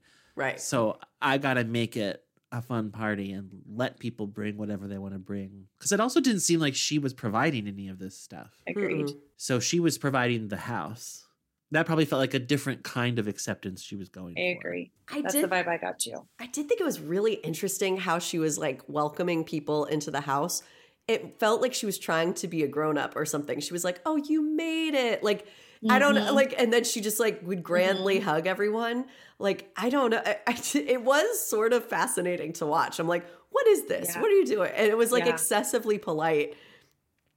I don't know. You know what's so funny though? The older I get, the more I'm able to notice that that is what kids and teenagers and then young adults and then middle-aged adults eh, it's what everyone does is they're just imitating what they think behavior is and i was like oh that's like sociology or anthropology i don't know what the right word is but that's just how people operate isn't it Hmm. Mhm. like i mean it's how babies learn to speak they just Mhm. listen and watch grown-ups do it and then they just imitate it and then that's how you learn like any skill at least on some level you just Yeah. copy and so she's probably just trying out what is it like to have a house and Mhm. i mean i remember when i soon after i first started driving i would sometimes drive around like fancy neighborhoods in pittsburgh and pretend that I had a house there. I'm like, oh, I'm just driving back from church and we're going to have people over. And I would pretend that in my head. and I don't know. I mean, it that's felt what very satisfying at the time. And I think I was just imagining what it would be like to be an adult. That's what like mm. your aunt and uncles do. Like they go to church and then have everyone back to the house. Yeah. yeah. Yeah. I was probably just imitating that. yeah. Yeah. I feel like I made up a backstory about her, like, because she's still relatively new to moving. Yeah. So she doesn't know a lot of these people. So I'm like, was she kind of like the new girl? And then everyone got wind that the new girl was having people over. And then now she turns into the cool girl because she hosted this party. And Yeah. then I was like, was Jake there? You know, Jake was this Oh, big topic of conversation Oh. you know, in the episode of the episode before. And so is she kind of like trying to be cool and maybe not drink so much, like kind of pulling like a mean girls, you know, is the guy that I like going to come and is he going to come with other people that I know? And it Did was just wear the lip interesting. It was almost like, yes, it was almost like her rite of passage for being in this community and in this new town and in this new school, even though she's having like the normal trials and tribulations of anybody at that age. So yeah. I made up this whole story because I was like, who, where did all those people come from? Like, does she have that many friends? Why isn't she crying to those friends about Jake when she's like super upset? Why isn't she being like, my parents suck to these people. You know, it's like usually you have a community of friends that you are always sharing these anecdotes with, you know, oh Yeah. oh God, my dad sucks and my mom's going out of town. And but so it just I just I feel like I made up this whole backstory for her. I love that. I think that's Yeah. great. yeah. Well, moving on to the last of the three storylines. Just three. Finally, Jasmine had like a full fledged episode. Yes. And Renee was back. Yay. Yes. And at least according to IMDb, this is not her last appearance. Good. I mm. thought that it must be because, like, we're really getting to the end here, but apparently it's not. Good. I adore her. Now, so when I take my notes, I take them in real time as I'm watching. So sometimes I'll like pose a question that then gets directly addressed, but I'm still going to read this one. So at the beginning of the episode, when Jasmine mentions this filing job to Crosby, and she's like, it's $30 an hour, and he is so like, mm, well, you don't want to do that, do you? I just wrote, what did you make of Crosby's initial reaction to Jasmine taking the filing job? I would imagine he appreciates her taking a job she might not be excited about, unless he's just a total pig. Do you think he views either of them doing something they don't love as failure? And then I feel like the episode does kind of answer that question. Yeah. Yeah. But I feel like it took so long to get there. Like I feel like he was a pig at first. And then I put in my notes, I'm like, if you're so taken aback that you're so that Jasmine has to step up and do something, then you do it. If you feel like you suck so bad and you feel like you're not providing for your family, then step up and do something. Yeah. Instead of like sulk about it and whine about it and be such a brat about it. Like that, I just I just didn't get it. I didn't get why he was responding that way. And then I know they he unravels a little bit and talks about it a little bit. Finally, we get some answers of this like midlife crisis meltdown that he's going through. But initially, I'm like, why are you so embarrassed that she's having to step up for the family? Because at least someone is. Yeah. Well, Well, and it does seem, I- I think, even after watching the whole episode, it does feel like there is some selfishness to it because it doesn't seem so much like he views either of them doing something they don't love as failure. I think he views it as his failure. Oh, your wife can't even do the thing she likes because you're not doing your job well Mm. enough. And I know he says, like, well, you want to open a dance studio. So it's not like he's not thinking about what she wants at all. But it still feels like if I were a good enough husband doing my job, then my little woman wouldn't have to do anything she didn't like. And I'm like, Mm. no, that's not great. I mean, no, it's not great.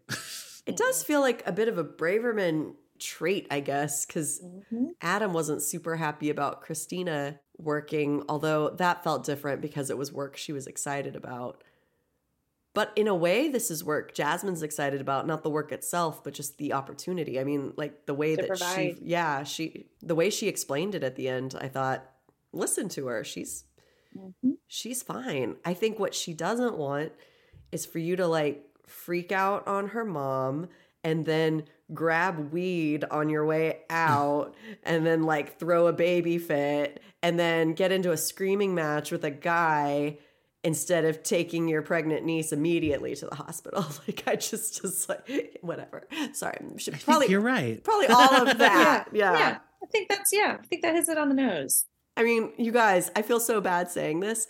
There are times that I find Crosby insufferable, and I'm like, how did I ever love him so much? because he, I remember, because uh, there are moments he was amazing. But Yeah. they, they have just. I mean, you guys hit it in the nose for last season and into this season. Like it just gets old. yeah, Like you have the most incredible partner on the face of the planet, and you everyone in the show has done her a disservice, and then you're treating her like shit, and then you just are a fucking brat. Like you're acting like a baby. You're acting Yeah. like the baby of the family. There's Yeah. no other way around it. yeah. Every single thing that your family members have said about you is coming to life. So like grow up, you Yeah. know, like just ah. yeah, And I just I feel like he how vulnerable he was at the end. I wish he'd been that way the whole time. That's all Yeah. that Jasmine's been asking for. Talk to me. What's going on? And I wish he could have just I wish we could have seen this just him just like break down. I think we're going to lose the business, you know, I think that but he did it later. He didn't do it then.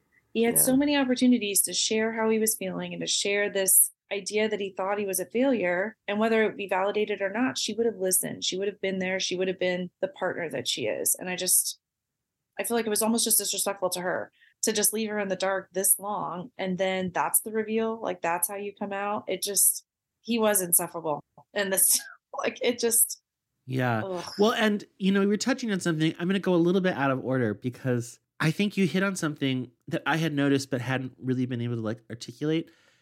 He doesn't share things with her, but I think we're meant to feel sympathetic, and I think I do actually feel pretty sympathetic for him because I think he puts a lot of responsibility on himself instead of sharing it. Mhm. And it was an aspect of this argument that they had that I really liked the way that Jasmine reframed what he was saying in this scene. What are you doing? I told you Amber and I got to go to the club to hustle that band. Yeah, I know, but what's up with the pot? I mean, it's Tuesday. Oh, we're on a no pot on Tuesdays rule now? No more motorcycle. I need a different career. And now, no weed on. Okay, yeah. Here we go. Have it No, all. I don't want yeah, that. Take it. No. Weed police. Just, what, what's wrong with you? Hey, Honey, you went and told your mother that I'm having financial problems. You know how Oh, emasculating come on. that is? I took a crappy desk job. It didn't take a genius to figure it out. Yeah. And we are having troubles. Yeah, uh-huh. We, you and I. Yeah, yeah. Oh, okay? uh, believe it's not me. just I- I- you. yeah, I know it's not just me. I know that there are four people I'm failing right now. You, Aida, Jabbar, me. I'm not providing. And we're. I all in this together. Okay. Why can't you get that? All right. You know what we're gonna do? We're gonna take your mom's advice. We're gonna be a husband and wife real estate Oh, team. come on, Let's see, get our you- faces on park benches. That'll be great. This is what I do. This is how I provide for the family. I actually loved what Jasmine did in that mm-hmm. scene. And it's ironic that she had to scream it at him. Yeah. but I think what she was really saying is you are not alone in this. Mm-hmm. You do not have to carry this whole responsibility yourself. I see that that is what you're feeling. And I wish I could relieve you of that burden. Yeah. Because it's not all on you, it's on all of us. We are in it together. I'm here for you. And that feels like such a great partnership. Mhm. And he's not, he's resisting it out of some chivalrous Yeah. idea of like I need to be the provider, which there are worse traits, but it's making him miserable and Mhm. it's giving her short shrift to the ways in which she can contribute. And I don't love this conflict, but it's a more interesting conflict than we've gotten from them in such a long time Yeah. that I really appreciated it. Yeah. I was like, well, and it does feel believable. Like Yeah. it feels consistent with their characters and everything. Yeah. I wish he could open himself up to her a little more. Mhm. I mean, by far the most I've liked him this season was the one time he did a couple episodes back. The the same one where they they give Jabbar the Harry Potter party, you know, and he, Oh, yeah. he like really talks about that. Mhm. And so I I don't know. I also feel like, well, they've had that talk. Why are they still in this place? You know, I I don't really understand. But maybe it's like he got vulnerable and then it almost embarrassed him or something and so he's avoiding. I don't know. Yeah. But it's like I don't such a either. bet. How can you not see how much better of a look that is, that vulnerability, than like man baby? You know, I just I I don't understand how he thinks that is more appealing as him just like stalking off. Yeah. Well, and it's not. I get if he had to be like vulnerable like that in front of the whole world or something, Mm-hmm. that he'd be resistant to it. But all she's asking is for him to be vulnerable like that with her. Yeah. Yeah. And I feel like he can bring himself to do that, and he's not embarrassed, at least not cripplingly embarrassed. And I don't feel like she has made it embarrassing for him to reveal those things. I mean, No. you know, there might be people who would react very negatively to that kind of vulnerability. Yeah. Like, "Oh, be a ma- be a man, or you know, that's not who he married, and that's No. not how she reacts. So, like, I don't know. He doesn't need to be afraid of that. I don't know. Yeah. Well, let's deal with what he said about, you know, you went and told your mom about our financial situation. Let's roll the tape. Thanks for making this happen, Mom. Of course. I must admit, I was a little surprised that you took the job. I thought you didn't want to go back to work until Aida was a little older. Okay, Mom, out with it. You don't have to dance around it. Dance around what? Well, Jasmine, I know that being a file clerk is not your dream, so I'm not going to pretend that I'm not a little worried. Well, you don't have to worry. You know, things are just a little bumpy at the luncheonette. That's all. How bumpy? Jasmine, I am your mother. And if you are having financial problems, We're not having problems yet, but Crosby's optimistic things will turn around. Honestly, I don't. I don't know. Hey, Ben. Hi, Renee. Who's that? Is this uh, your daughter? It certainly is. Jasmine, this is Ben. He's one of our senior accountants. Hi, nice to meet you. Very nice to meet you. I mm-hmm. just wanted to tell you how amazing your mother is. She is, she She's our rock star around here. Hope you'll be here for the long haul too, though. Thanks, Thanks, Renee. Ben. What? This is too good for you? I didn't say that. All right. We might be doing this for 10, 20 years together, girl. You got benefits? Okay, a couple trivial things first. I thought Renee looked fabulous. She did. Agreed. in her outfit. Yeah. And am I correct that like previously we've seen her in much frumpy isn't the right word, but like Dowdier? not not form fitting clothes. Like, Yeah. she kind of Yeah. like covers herself up. And this was like a very tight dress, Mhm. not in like a Provoc- inappropriate way. yeah. Yeah, No, but I was yeah. just like, wow, you're gorgeous. I. I wonder if like Tina Lifford was like, can I please show everyone like how good I look? well, you did, Tina. But a little more substantive. On my second watch, I remembered that Renee was unemployed not too long ago. Yeah. I put that in my notes too. Yeah. And I was like, oh, wow, I'm really glad that she landed somewhere that seems to pay well and where she's so appreciated, at least by this Mhm. Ben guy. Yeah. Mm-hmm. But now my question to the panel Yes. is was she being overly nosy? I did not feel like she was. Yeah, I didn't. I, I felt like she was within reason. She was curious. She was still honoring the things Jasmine was passionate about. And I think Jasmine said it right. It doesn't take a genius to kind of connect the dots. Yeah. So I think she divulged enough. I don't think she emasculated him. I don't. I don't think anything was happening in that conversation. Now I do think maybe she took it a little too far, bringing it up at dinner. Mm-hmm. I feel like that either I think Jasmine needed to be the intermediate of that conversation. That conversation I think didn't need to happen at the dinner table. And especially knowing that's already a, a trigger for Crosby. Mhm. He's already triggered by feeling like Renee like is in charge of him or knows too much about him or that he's not thought of in the best way in front of her eyes. You know, like I think he Yeah. cares about Renee's opinion and cares about how Renee thinks he can take care of their family. Yeah. So I think that's maybe where it went too far. But I think that conversation was fair. You know, so I'm so sorry to interrupt, Melissa. No, no. But something you said was just like a light bulb for me. What has Crosby's, what's been the label that his whole family hangs around his neck his whole life? Irresponsible. Irresponsible, deadbeat, freeloader, can't take care of himself.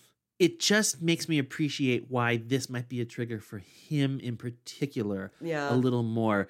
It's like he's trying to shake loose this assumption that people make about him. So it's beyond just some like masculine feeling of, well, the head of the family provides for everyone.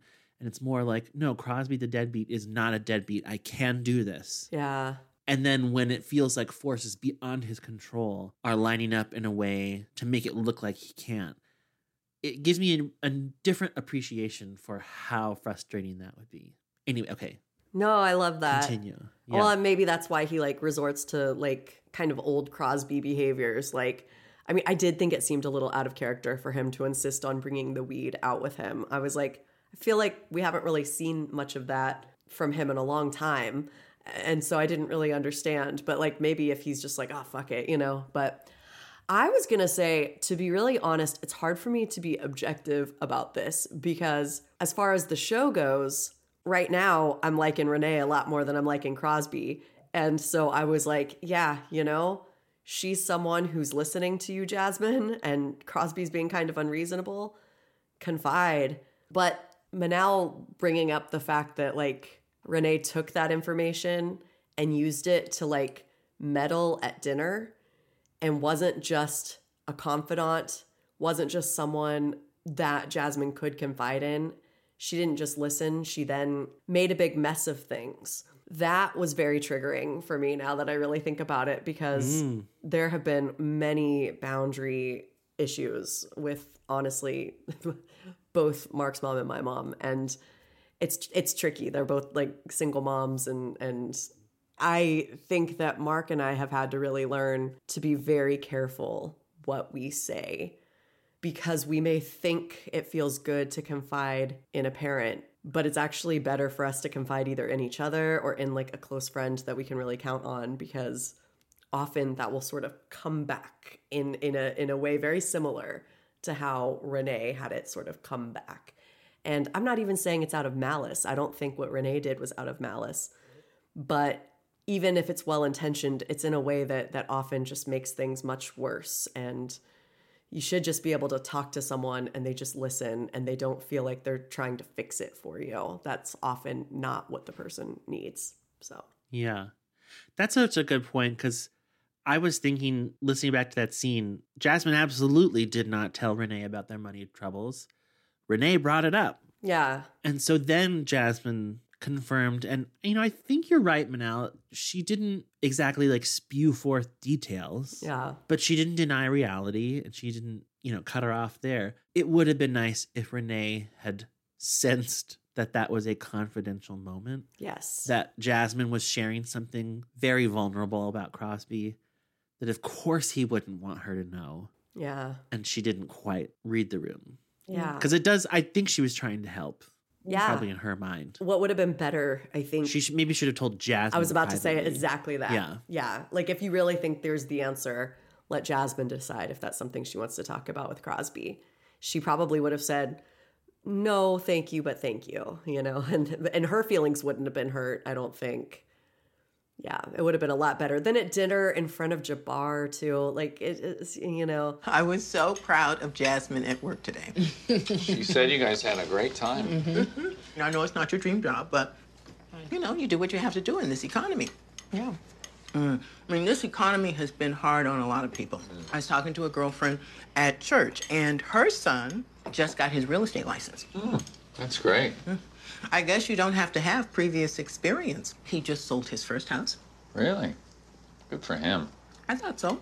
Apparently, the market has turned around completely. So, I mean, I don't know if you'd be interested, but if you want to hear more about it, I can put you in touch. You know, I'm good, but um, thanks for thinking of me. Yeah. That was considerate. Mom, considerate. Crosby is pretty busy as it is. yeah, Thank with you. the business I own, at you know, the studio.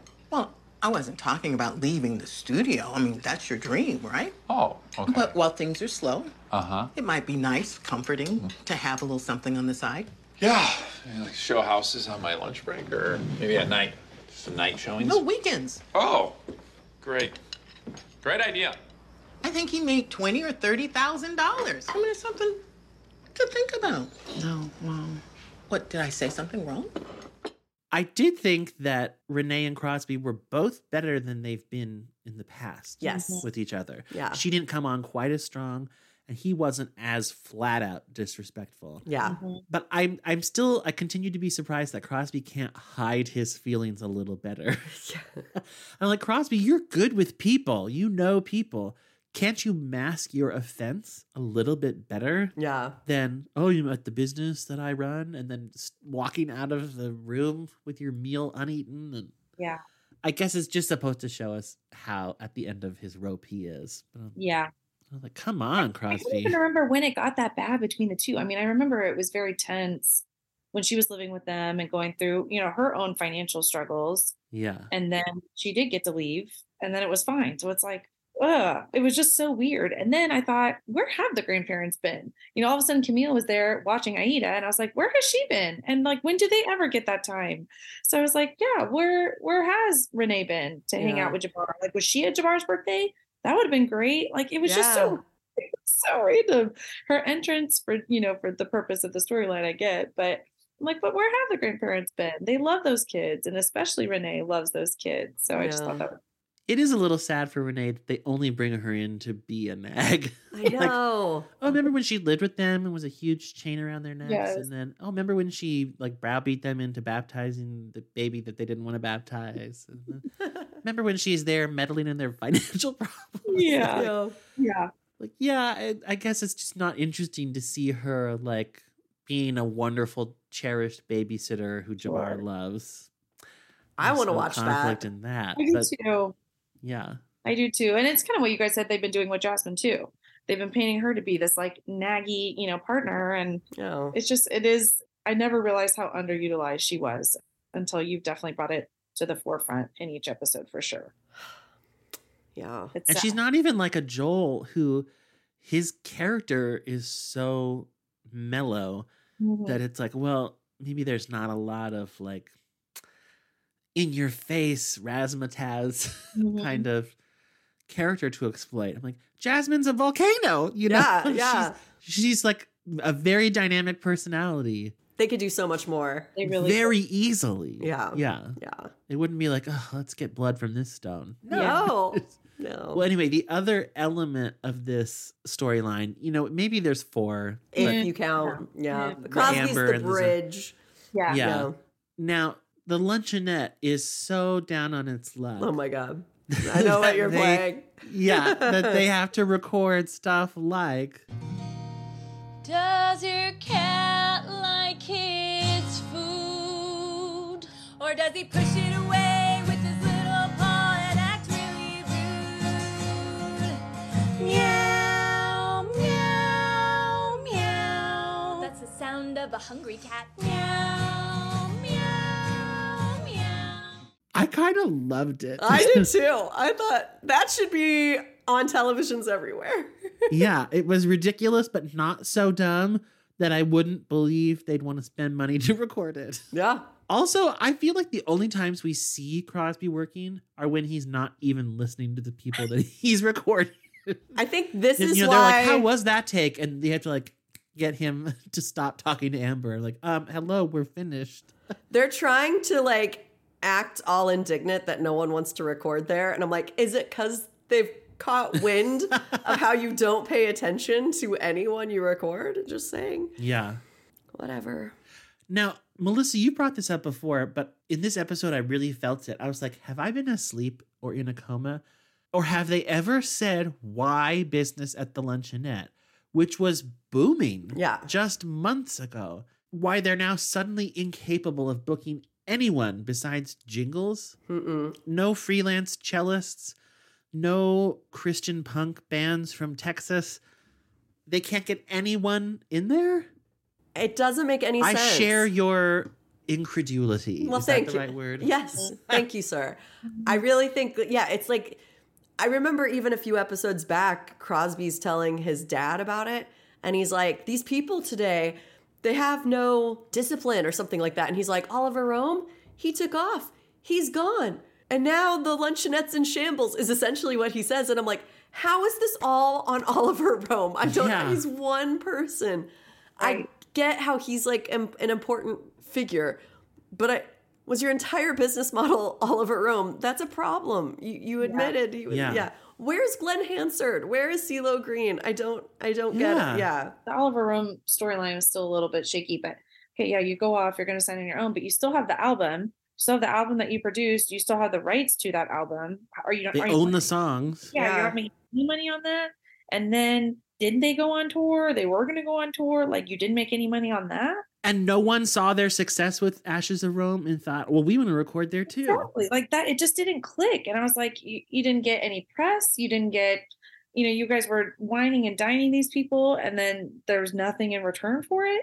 And Yeah. then do not save your profits. It just, I just, there was like a big gap. There's just something that doesn't make sense in that. It doesn't, for how financial Adam is, for how personable Crosby is, and that's what their business model I feel like was based on. Yeah. It's something that's clicking. Yeah. And I I would even welcome it if they just had two characters say exactly what we're saying. Yeah. Mhm. Like, I don't understand. Yeah. How do- could it go from flood to drought in such a short time? I mean, we did so great with Ashes of Rome. Shouldn't that be bringing new bands to the, you know, just even say what we're saying and say that it doesn't make sense. Yeah. But instead, they're just like, yeah, well, business is slow. Why? Yeah. I demand you explain yourselves. I do. Yeah. Wait, what was their neighbor who hated them? Was it Mar Marlise. It's Marlise. It's French. Do you think Marlise has like just completely sabotaged their business? She has Now that would be interesting. wouldn't it? She's just done some smear campaign and Absolutely. yeah. Well, Amber is trying to do her part to get them back on their feet, and she mentions that she wants to go see this band, Cornfed, at the Elbow Room. And I thought, wow, Elbow Room is such a great name for a club. I'm like, did they come up with that, or is that real? It was a real venue in San Francisco, but it closed in 2019. Oh. But there is still a second location open in Oakland. Oh, cool. It is a great name. I agree. Although they spell it elbow with no W. I don't understand. And that I don't get. But Yeah. it sounds like elbow room. So. I couldn't figure out how big the band was because Crosby said he had heard of them. Amber knew of them. So I'm like, are they like regulars at a bar? Are they elevated past that? Have they produced something? I couldn't figure out what level, like status the, the band was. Yeah. Well, and then Amber says that they're recording at Bayview, and Crosby's like, why don't they just record it inside of a tin can? Two questions. Am I incorrect, or is Bayview where Crosby used to work? It is. Yeah. And then second, am I remembering? I mean, is there an episode still to come in which Crosby goes back to his old studio, or has the opportunity to, and has to weigh like, am I going to do oh. this or not? I, I guess that should be a spoiler alert, but I actually do not remember. So if that's okay, I might be inventing that, or maybe maybe it's coming up next week on Parenthood Pals. yeah. Yeah, I don't remember. Huh. Well, speaking of practical issues that Melissa raised, Yeah. That I am now suddenly in a total agreement with. Yay. During like it. Amber and Drew's first scene, where she's like, "Come out with me," and he's like, "No, I gotta study. I gotta make money to take care of your baby because no one has any money." All I could think about was what you said a few episodes ago, Melissa, about how Drew won't have a job in economics for years yet. During which time Amber will already have had her baby and been struggling for a long time. So, what is his plan exactly? Like, it's not very he's not thinking long term. Or maybe he is thinking long term but he's not thinking short term. Mm. He doesn't have any money to offer her until like a decade from now? Five years? I don't know. It makes the conflict feel contrived to me is No, what i really arrive at. Completely. And okay, I love this show. Have I ever created a TV show? No. There's my caveat. Like, am I, am I a parent? No. There's another one. But here's what I think would have maybe been a better storyline. If Drew considered dropping out of college to get a mm-hmm. job so he could help with the baby, because that would actually make sense. And it would be, I think, bigger stakes than everybody just looking at him like, you don't like econ. Why are you majoring in econ? Everybody would be like, no, you're gonna, you're supposed to be the first person in our family to go to college. Yeah. You have to think of yourself. Don't drop out to take care of your sister. This is not your responsibility. I think that would have made a lot more sense than him majoring in econ. Just throwing that out there. You know melissa you may have never created a tv show but everyone out there who has hire melissa Thank to you. be in your writer's room and just call out bullshit like this Yes. Thank you. Thank you. She's very fun to be around. I think you would get a lot out of it in more ways than one. Because that's a great idea. Such a great idea. It makes so much more sense. And even with um oh my gosh, I forgot about his girlfriend's name. Even her like- Natalie. Natalie. Who you know, even the conversations he's having with her and and these conundrums. Yeah. I mean Yeah. it just that would that would all fit way better. Yeah. Cause she'd be like, don't leave. Yeah. Yeah. Trip to the when they were registering and all like all of that would make so much more sense. You don't know how expensive a baby is. I want to help you. Yeah, that would have made so much more sense. Yes. Yes. Just while we're on the subject of Natalie, do you remember how I was like in season five? I'm like, I don't know if she comes back in season six. And Melissa's like, she does. Yeah. It is so close to the end of season six now, and there seems to be no trouble on the horizon for them. Do they like end up together? I mean, don't answer that, but But I yeah, who knows? what if I forgot entirely that she was his destiny? You know. anyway, okay, so I just had lots of little random things here. So when Crosby he gets in the argument with the bouncer, I did feel like can't Crosby get his weed back if he's leaving? I agree. Yeah. That agreed. guy's a bouncer. He's not law enforcement. Yeah. Like, Yeah. and I was kind of surprised that a like concert venue in San Francisco wouldn't let you have pot in the venue Yeah. in 2014. I- Mm. Yeah. Really? I I don't know. No, I think you're Thought right. They were going to church, but I guess church wouldn't have a bouncer. And then the whole he was the only one that got frisked. Like just frisk everyone.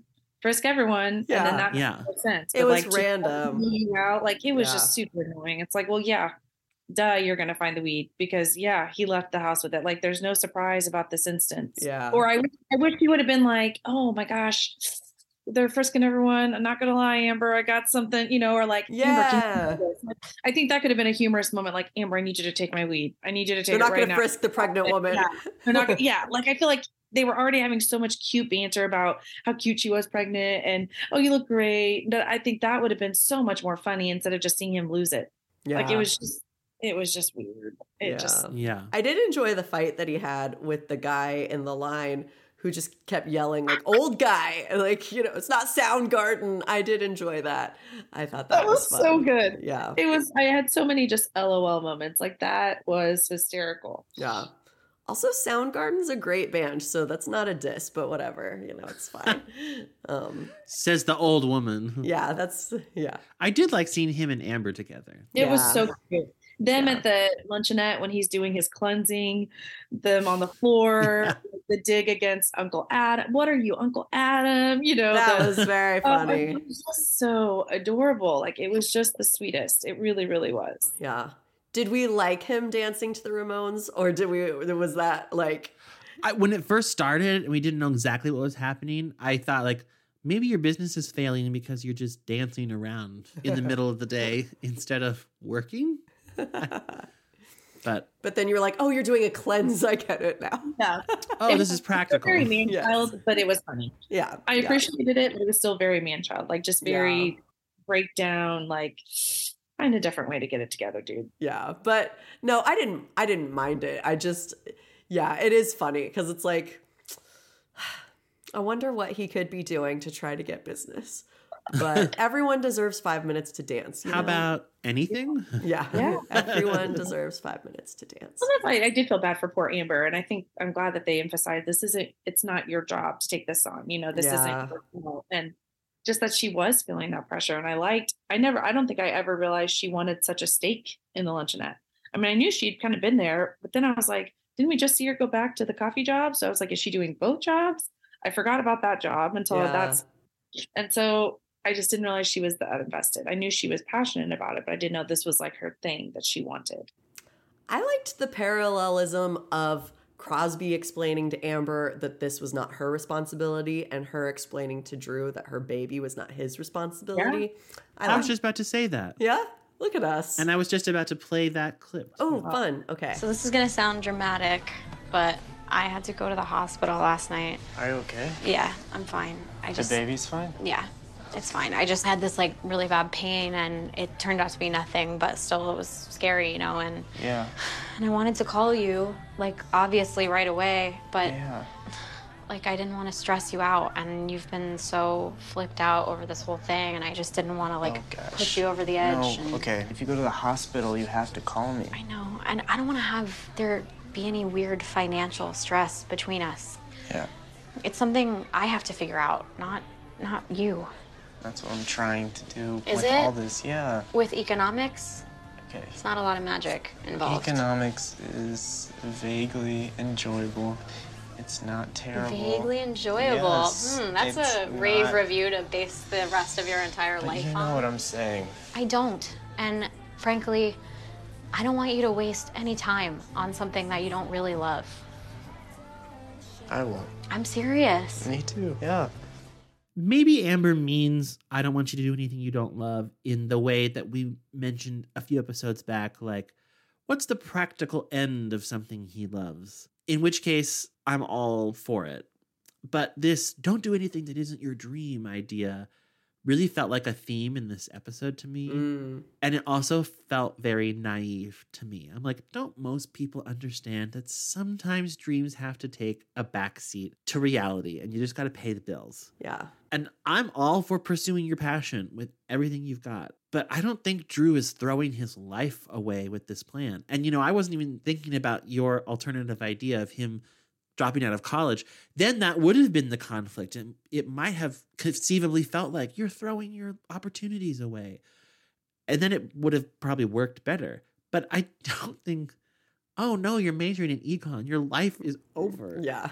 It seems like a fine plan to me. I mean, even though I was like, it's not really going to help her baby right now. But Yeah. as as far as life plans go, Yeah. that's okay. Yeah. you can be an economist. But and I thought maybe if we had seen Drew have another huge passion in life, that he was abandoning. Like Yeah. Drew was like a tennis phenom and he's like on his way to becoming like a pro player and he's like I'm going to quit tennis and become a delivery boy to pay for this like then it's like no no no no you can't quit tennis. Right. But Drew doesn't like anything.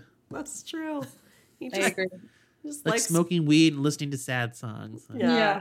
Yeah. hanging out with girls who don't always treat him well. Yeah. Yeah. Taking showers. Yeah, That was a long time that was a ago, long but- time ago. He's replaced that, you know. Yeah. Yeah, that's a good point. Yeah. It was sweet. And it, I mean, ultimately, anytime those two are together, Yeah. what they get from it, you know, is really, really great. I thought Jasmine was a little more on the ball with her attitude about the dreams versus reality thing. Hey. Hey. So I get back from work about four. Maybe we can take the kids for some ice cream later? Your son is lactose intolerant. Yeah. Good. Honey, I hate that you're doing this. I don't. I'm doing what we have to do for the family. It's, Yeah, but I I hate that you have to do this. It's not like you wanted to do this.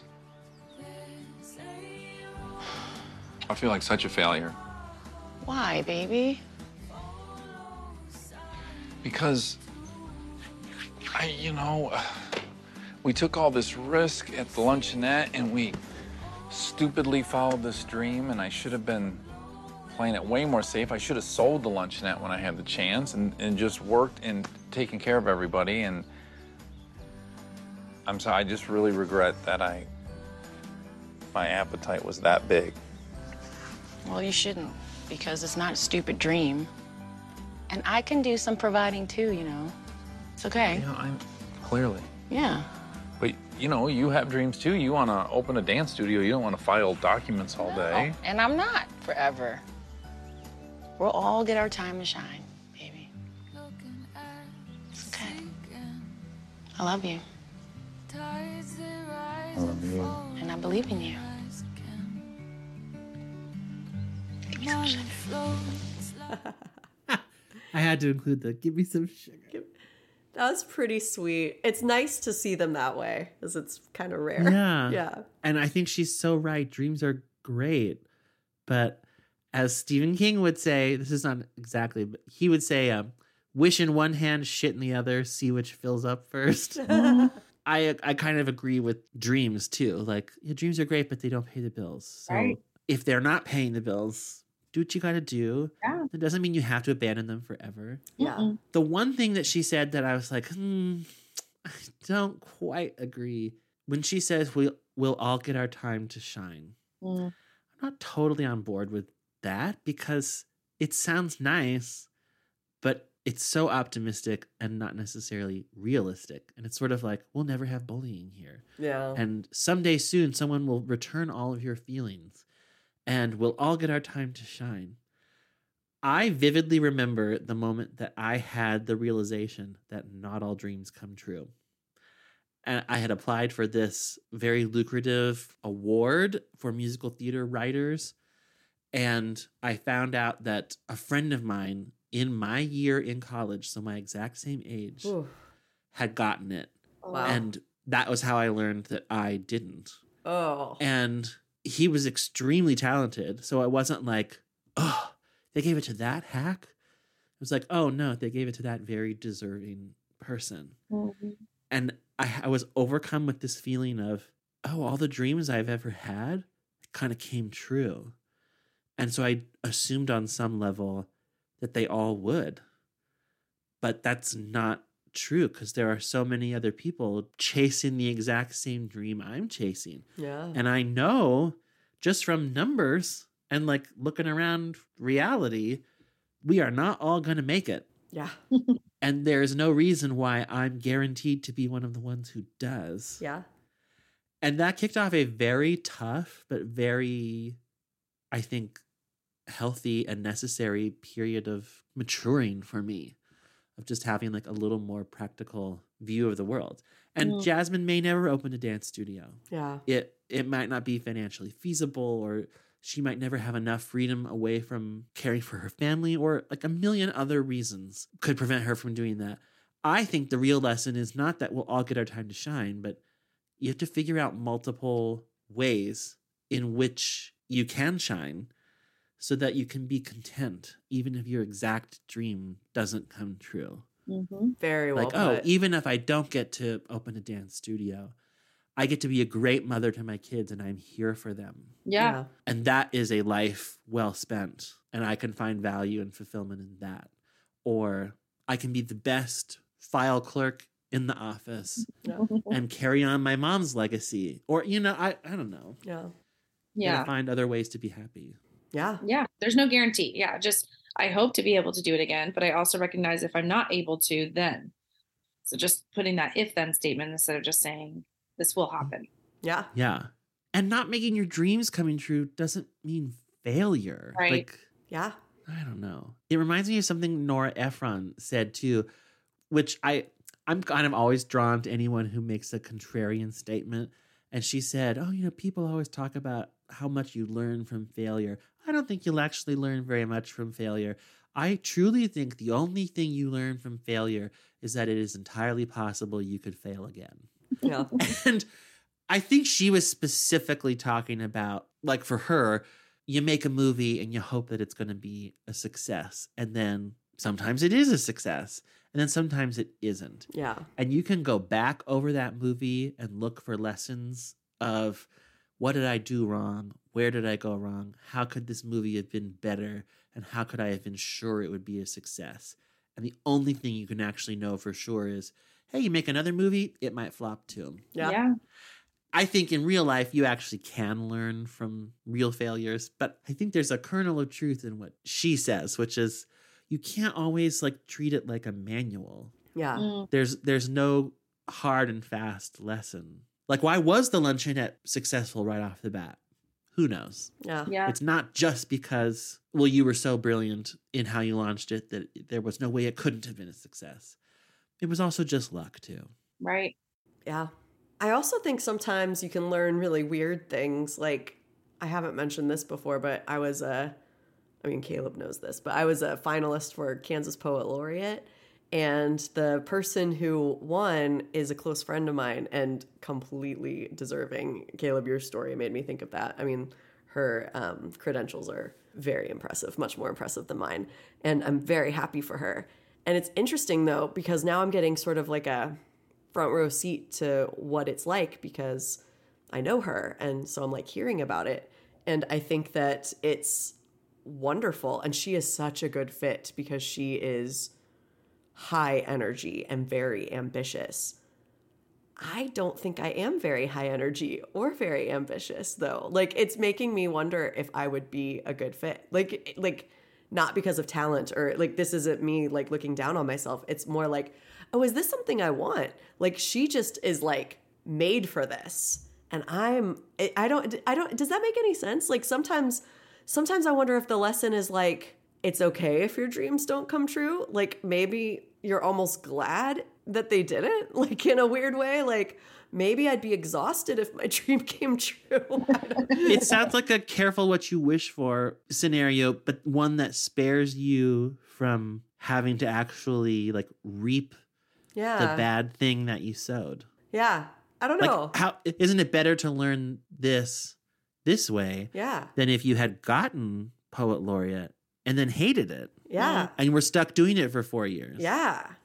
And I mean, who knows? Maybe I'd feel differently, but like, I'm just simultaneously so impressed by what she's accomplishing, so glad that she's enjoying it, and also like not so sure that I would enjoy it to the same degree. And um, and I just I think like, what if Jasmine did open a dance studio? Certainly, she deserves that. You know, Crosby got to open his studio, but like, look at the flip side of his dream. Now he's struggling in ways that he might not have if he'd stayed at Bayview.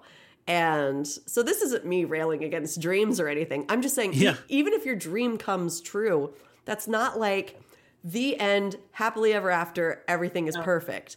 Right. There will be new problems that happen because of your dream coming true. And I think sometimes dreams coming true is so like romanticized that we don't like look at that. So in that respect, this is kind of interesting. Seeing his Yeah. dream came true and it's like leading him to some dark places. Yeah. a friend of mine from NYU who was an actor and a singer booked a Broadway show before she graduated, like right before she graduated. So she graduated NYU and then like the next week went into Phantom of the Opera. Wow. And she did that for like six months, however long her contract was. And then she went right from that onto a big splashy national tour. And then she came back. She left that to come back and do another Broadway show, uh, working constantly.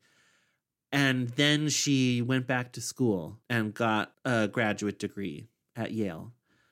And she said, you know, that she had been working her whole young life towards realizing this dream. And then, bam, she did it like as soon as she could. Mm. And then she's like, well, now what do I do now? Yeah. And she had to find another dream. And now she didn't quit the business or anything. She got a graduate degree in acting. But she said what she arrived at, what her dream was, was to be better. Huh. She felt like she had kind of been coasting on what a great voice she had. She does. But not she didn't feel as confident in the acting side. So she did non-musical, just straight acting at Yale drama, like where Meryl Streep went. oh my god. So, you know, she was pretty good already, but she wanted to be better. That was her dream, as she put it. And now she's been doing film and TV stuff and wow. And been very successful at that. And she has a new dream, you know? It's not like she's reached the pinnacle of that field, and she kind of did in one way. Wow. Anyway, and it also makes me think about, especially during the pandemic, I had all these feelings of like, do I want to do the work I'm doing or do I want to do it forever? And I will say that I feel way different about contemplating a career change now Yeah. than I would have 10 years ago because now I feel like, well, there's no way in which anyone could look at my career and think, oh, you didn't make it. Like you tried and you didn't make it. And I thought, no, I did make it. And now if I changed paths, it would be because I knew exactly what this path was like. And I wanted something different. Yeah. And I don't know who I'm trying to impress with that.